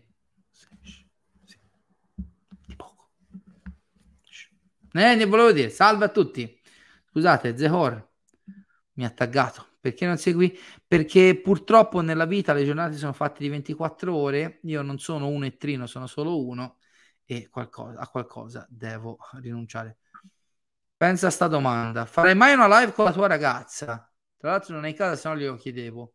Potrei. Magari potremmo fare un watch together insieme di Dirty Dancing, uno dei suoi film preferiti, come ovviamente l'80% delle ragazze della sua generazione, eh, e con me dall'altra parte che eh, urlo, bestemmie minaccio violenza. Sì, l'ho già detto l'altra volta da Mattioschi, è stato acquistato, tra l'altro sta avendo un successo incredibile di critica e di pubblico in America, questo film, basato anche su un concetto di multiverso, fra l'altro, uh, con Michelle Yeoh, e eh, data dei Goonies adulto, ormai, quasi vecchio si può dire, eh, è stato acquistato da iWonder, che ho citato poco fa, dovrebbe annunciare a breve la natura della distribuzione. Penso che se lo terranno come, come contenuto per l'estate, secondo me. Portate pazienza e mi raccomando, non scaricate, andatelo a vedere in sala. Scusate un attimo, Irene? No, non è rientrata la mia ragazza. Probabilmente ci sono i ladri in casa e se no glielo chiedevamo in diretta se vorrà una volta partecipare a una live. Kundun è bellissimo come quasi tutti, come tutti i film di Scorsese. Vuoi, volevo sapere la tua su Avatar 2. Molta gente ha contestato il primo film e molti andranno in sala. Tutti andranno in sala. Come sempre, Cameron vincerà. E se il film incasserà, che ne so, un miliardo e tre, un miliardo e mezzo invece dei due del primo, non vi preoccupate, qualcuno dirà che è un flop, che è una delusione. Saranno persone poco lungimiranti e in generale pazze, perché visto tutte diciamo, le situazioni del caso, visto che quello è stato veramente un evento più unico che raro, il fatto che quasi sicuramente, ma poi magari ne incassa tre, eh, incasserà meno non vorrà dire che sarà meno successo, soprattutto in vista dell'uscita degli altri tre sequel previsti. No, non lascio stare niente, uno dei film più stupidi della storia del cinema. Grazie. Vogliamo conoscere... Oh, calmatevi, eh? Calmatevi, eh? non prendete gambone. Il western classico mi piace, ma ammetto che, ripeto, sempre nella selezione di cose a cui dare più o meno priorità, è uno di quei generi che mi vergogno di non aver ancora approfondito più, eh, al di là delle basi, fondamentalmente. È una delle cose che prima o poi dovrò... Fratellino, allora, il fratellino Innocenti e l'altro fratello che non si chiama Innocenti perché abbiamo le filiali, come ho detto l'altra volta in The Collector, tornerà prossimamente. Stiamo preparando una rubrica a tre. Siamo tre generazioni, tre fratelli, tre generazioni diverse Probabilmente faremo una prima discussione a tema Star Wars, piccola anticipazione, che si baserà sul concetto cos'è Star Wars. Ho ascoltato un podcast che si basava su questa domanda, voglio provare una discussione in famiglia proprio su questo. Nanni Moretti lo adoro, ma sono d'accordo sul velo pietoso su tre piani. Todd Solons è un, att- un regista a cui sono molto affezionato, anche perché l'ho visto iniziare quando ero giovanissimo, però è abbastanza invisibile, diciamo. Haneke è uno dei miei registi eh, preferiti. Questa te la escludo a prescindere, è uguale con le madri, non sono animali da palcoscenico, questi proprio li... Eureka e Warehouse 13 li ho viste entrambe iniziare, però mi sa che non ne ho finita nessuna delle due.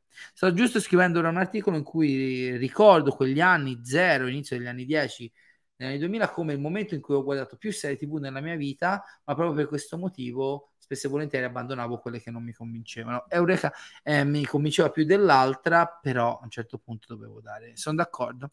Speriamo che Doctor Strange porti, porti qualche novità. Valmin.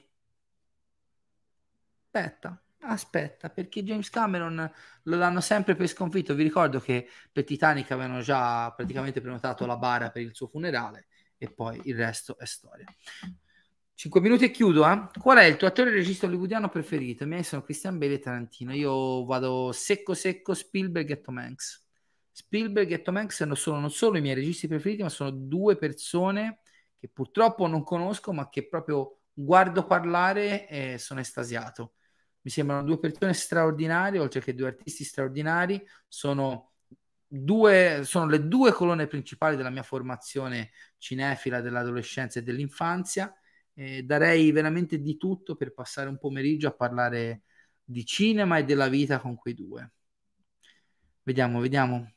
Allora, Point Break mi piace, però ammetto che quando ero piccolo non l'ho guardato abbastanza da, da eh, assimilarlo come mio cult personale. È un film bellissimo. La Bigelow mi piace tantissimo.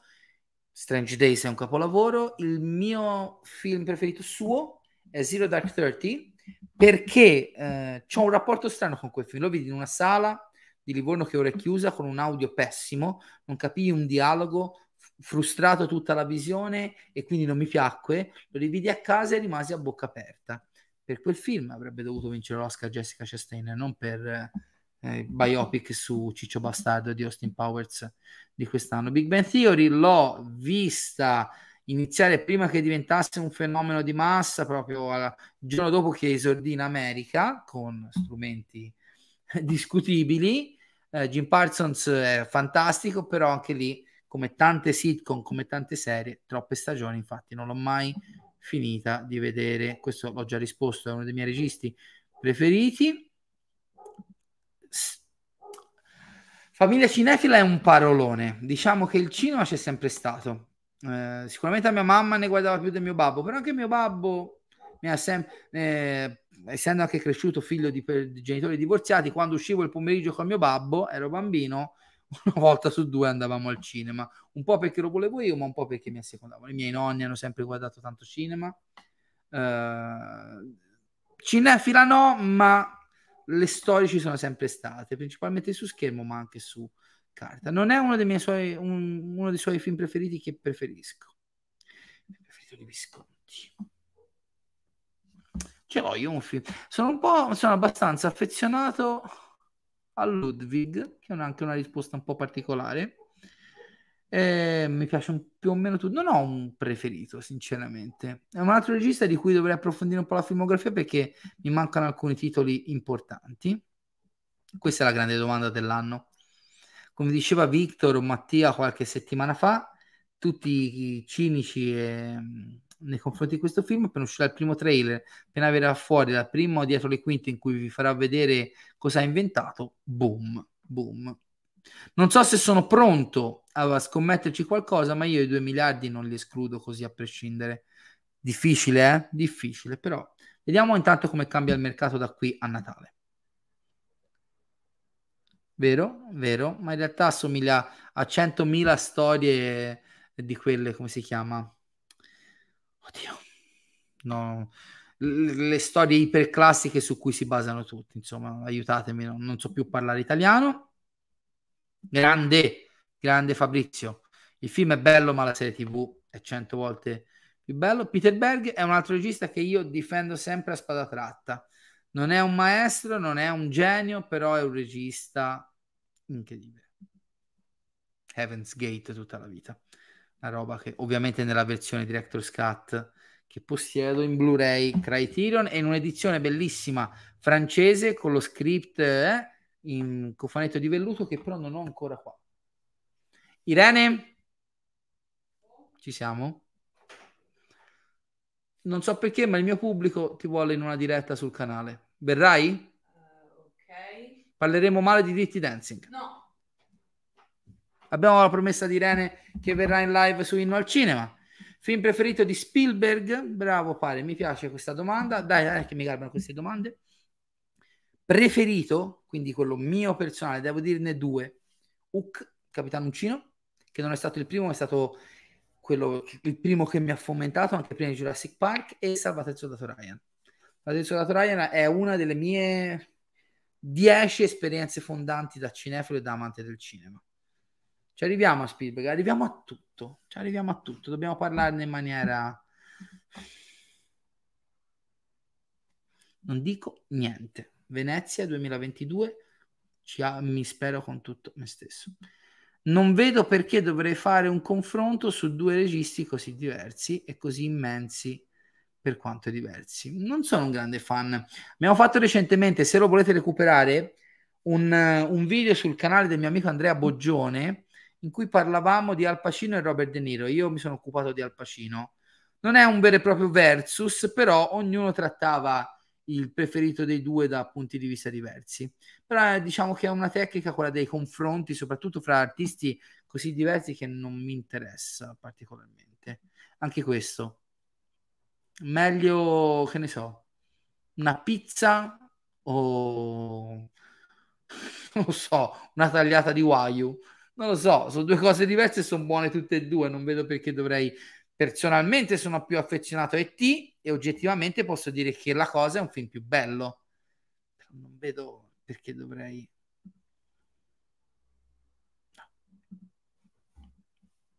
Ryan Coogler è un regista che mi piace tantissimo. Fruitvale Station l'ho visto prima che facesse Creed, mi piace molto, mi piace veramente molto. Creed per me è stata una rivelazione, era un progetto a cui non credevo assolutamente, che mi ha letteralmente spazzato via. È anche il, il, film che mi ha fatto scoprire il genio di Ludwig Göransson, perché come rielaborava i temi di Rocky mi ha fatto capire subito che avevamo tra le mani un, un grande compositore che infatti ha vinto un meritatissimo Oscar per Black Panther. Eh. Film preferito di Woody Allen? Manhattan.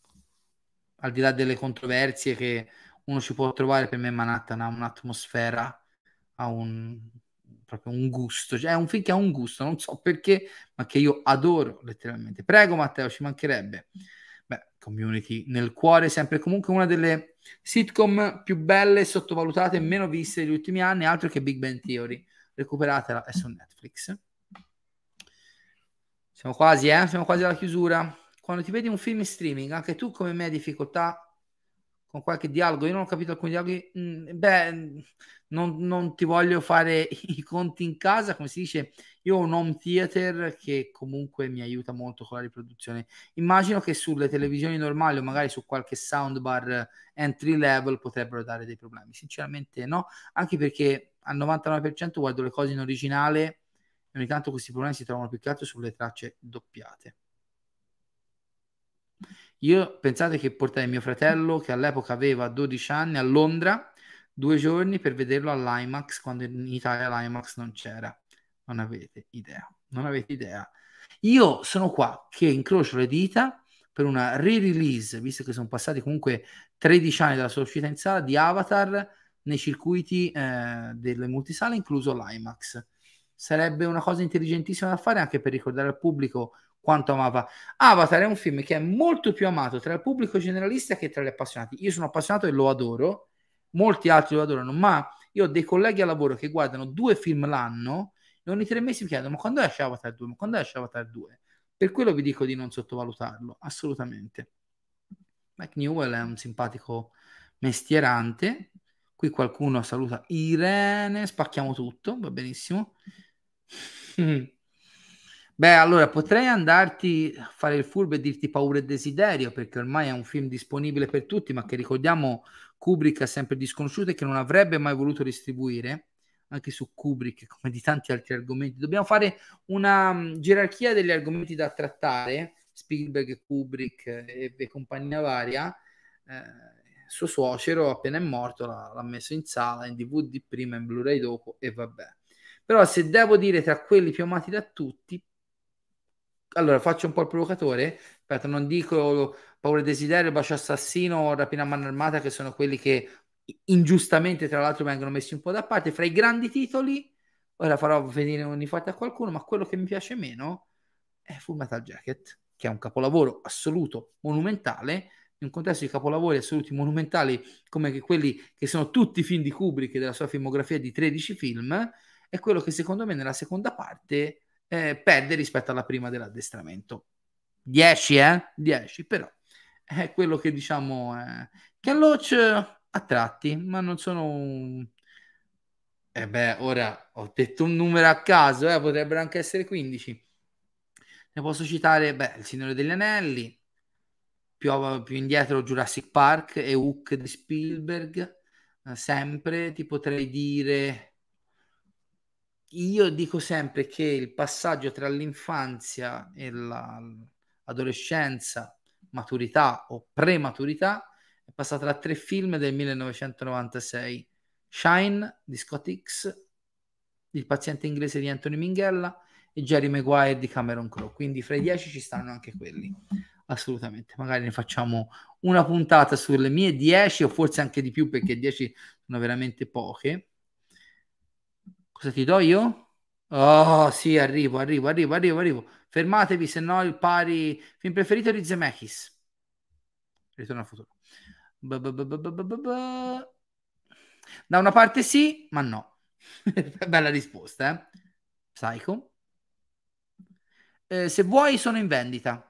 Mi puoi, puoi comprare come fratello, maggiore o minore, non lo so mh, alla settimana, al giorno, all'evento, al mese, alla vita. Però costo, eh? Ti avviso che costo. I film di Carpenter dicono la verità. Ne prendo atto. Tanti film dicono la verità. Mm, questi sono le... Io ho capito che Carpenter è diventato un nome, anche grazie a Fede, un nome assoluto. Per me anche Spielberg dice la verità. Dice la sua verità, che può essere la mia, ma non la tua, come la tua non può essere la mia, e quella di Lorenzo Pari, di Asterisco, di Jacopo e di altri utenti che sono oggi qui con noi. Sì, sono d'accordo, reissue subito, così tu che sei giovane lo vai a vedere in sala, che come... Mi... No, no, non sei così giovane. Uh, alla grande, alla grande. Io non sono del partito mereghettiano della sopravvalutazione assoluta di eh, C'è una volta in America, è un film che adoro, però, però qualcosina da dire ce l'avrei qualcosina. Roma città aperta, Roma città aperta anche perché è stato il primo. No, non te lo mando in PVT. Se ci sei ancora e mi scrivi un messaggio, lo tiro fuori e non è una proposta osè. Se sei andato via, non lo faccio vedere a nessuno. Così ti odiano tutti. Zemeckis sono assolutamente contrario. L'unico film di Zemeckis che non mi è piaciuto ultimamente è Le Streghe, che è palesemente un progetto alimentare, tra l'altro è andato male perché è stato un mega floppone, ma anche per colpa del, della pandemia. Allied, The Walk sono film incredibili, letteralmente incredibili. Allora, vediamo tutto, vediamo tutto, ci siamo quasi, ci siamo quasi. Takashi Miike è un genio assoluto. No, vado in settimana. Grazie, quindi io ti amo allo stesso modo. Un saluto. Hugh Grant, simpatico a tratti. e l'acqua bagna. Per me è un grande, però lo vedo meglio in film che si svolgono in periodi come i nostri che storici, tipo il vento che accarezza lei. Ah, ok, parlavi di Ken Loach. Sono d'accordissimo. Sì, sì, sì, è quell'altra la sua dimensione ideale. Non è tra i migliori, però è un mio cult di infanzia. C'era paurissima quando ero piccolo. Ultima domanda di asterisco e della giornata. Decisamente risposta semplice: l'appartamento. Senza se e senza ma. Ora,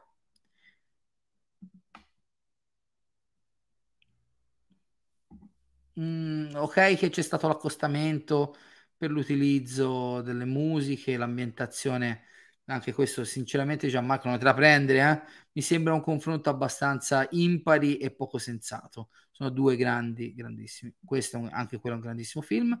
Valmin, io amo voi. Un saluto a Jacopo e su questo, su questo io chiudo. Io ce l'avrei questa piccola anticipazione però, siccome sono anche un bastardo a volte, se no poi vi abituate troppo al Michele Innocenti buono, la metto da parte. Vi dico di aspettare la prossima puntata di The Collector per scoprire di cosa si tratta. Vi do qualche indizio. Potete andare a esplorare Amazon Italia per trovarla, magari eh, fate la scelta giusta. Qualcuno potrebbe scrivermi. Eh, eh, io sì, buono, sì, buono, ma non mi avete fatto neanche una super chat e pari se n'è andato con arroganza. E non va bene, non va bene. Prego, Salvatore, ci mancherebbe. Io sono sempre bello e tu sei sempre brutto. Un abbraccio al mio Andri Cinema del Cuore. Gli ho chiesto scusa in privato perché ho utilizzato il termine cinegiornale. Ora, non che ci abbia il copyright lui, però eh, quando l'ho usato un pochino con leggerezza poi mi sono sentito seguite il canale di Andri che ovviamente è cento volte più famoso e conosciuto di me e soprattutto i cinegiornali a cui spero di poter tornare il prima possibile a partecipare in maniera attiva. Grazie mille Gianmarco, voglio bene anch'io a tutti voi. Sì, ma quando cosa? Quando ve lo dimostro? Allora, dov'è la tua super chat? Non c'è la tua super chat, asterisco. Cosa vorresti dire ora che non c'è una super chat, eh? Giuro, giuro, giuro, giuro, giuro, non ci sono super chat. Ok. Controlla perché no, ora non perché la voglio per forza, ci mancherebbe. Io quando faccio eh, noi toscani siamo dissacranti, quindi faccio queste battute così per interagire, eh? non è che sto qua a emozinare super chat, ci mancherebbe. Uh, quando la prossima puntata di The Collector, la mia rubrica sull'home video è fissata come sempre per la prima settimana di maggio. Valmi in controllo perché io non, non, non, non mi risulta. Eh, semmai poi chiederò a Mende la prossima volta avrai diritto a una richiesta. Irene puoi passare, non ti preoccupare, non entrerai in live e se ci entrerai pazienza. Ehm, allora, prima settimana di maggio, quindi quella dopo la prossima, vi do degli indizi per iniziare un po' a esplorare l'Amazon italiano in cerca di questa, guardate, guardate quanto sono bastardo, eh, eh, questa che è un'edizione spagnola, cartonata, con delle cartoline e soprattutto il Blu-ray con la copertina del film storica che io conosco dalla VHS degli anni 90, Magara. Uh, ok, grazie, grazie mille. Um, è un film di inizio anni 90. Sono buono in maniera diversa. Per la rivelazione finale aspettiamo la cosa. È una, tra l'altro, sì, ve la volevo anticipare perché è numerata a 1600 copie. È una versione spagnola con audio in italiano di un film che in Italia è fuori catalogo da anni, ormai sicuramente tornerà disponibile, eh? Questa è un'edizione molto carina, nonostante le scritte in spagnolo che sinceramente mi fanno venire l'orticaria, ma non facciamo i razzisti contro le lingue altrui. Ripeto, edizione numerata 1600 con dietro le quinte, nuovo master in 4K, 6 o addirittura 8 cartoline, la locandina originale sulla confezione di Blu-ray di un film. Adattamento di un romanzo di Stephen King di inizio anni 90 vincitore di uno dei cinque Oscar principali del suo anno. Gli Oscar principali sono film, regia, attore, attrice, scusate, sei e le due sceneggiature. più buono di così. Cercate su amazon.it che con 20 euro, e ripeto, non mi paga nessuno, sono consigli che condivido con voi, vi portate a casa un film che da qualche anno, io pensavo fosse anche un bootleg, in realtà ho controllato sotto il, ne abbiamo parlato, no, dei bootleg spagnoli e non solo, eh, nonostante io non veda, diciamo, dei riscontri oggettivi, il disco sembrerebbe stampato come il Dio comanda. Quindi potrei sbagliarmi, eh? potrei sbagliarmi, però come al solito è su Amazon.it, si può comprare. Io me lo sono comprato e sono molto, molto contento. Qualcuno potrebbe aver appena scritto il titolo giusto con una lettera decisamente di troppo, ma mi fermo qua. Rispondo all'ultima domanda. Rispondo all'ultima domanda. Le mie cotte cinematografiche. Dovete sapere che la mia ragazza, le sue amiche, i miei amici mi prendono in giro perché io mi innamoro a ogni film. In effetti è vero, perché sono un romantico, la donna mi piace sempre e comunque, più o meno. Per esempio, l'altro giorno sono andato a vedere Il sesso degli angeli Pieraccioni, ci sono due o tre fanciulle non indifferenti, però la mia prima cotta l'ho già annunciata la settimana scorsa su... Um, su facce di nerd, in effetti, in effetti, um, fu Elizabeth Shue in Karate Kid, come era bella, così come mi piaceva la bionda di Voglia di vincere, la grande, non è una cotta, è una storia d'amore, una vera e propria storia d'amore, grande storia d'amore tra me e una VIP, che prima o poi conoscerò, anche perché siamo a un grado di separazione di distanza, la conosce molto bene Seamus McGarvey, ha lavorato con lei in Avengers e su altre cose che potrebbero arrivare presto. Non posso parlare, stavo per dire una cosa che non posso dire.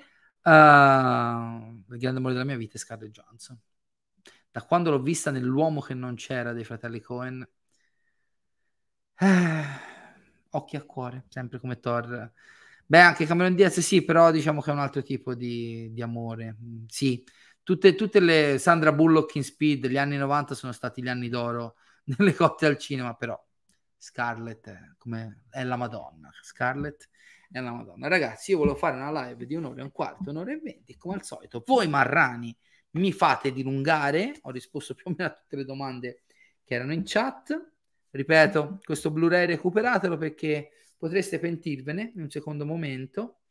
Uh, io vi giuro, giuro, giuro, giuro che la prossima settimana farò di tutto e vi prometto che cercheremo di fare eh, affinché sia quella della live con Leonardo in cui un pochino ci scanneremo. Perché io e Leonardo siamo grandi amici ma su determinate cose divergiamo completamente. Non sarà un rant, non sarà un casino. Vogliamo parlare di un argomento da posizioni diverse. Il futuro del cinecomic appunto e in generale del cinema di intrattenimento di massa.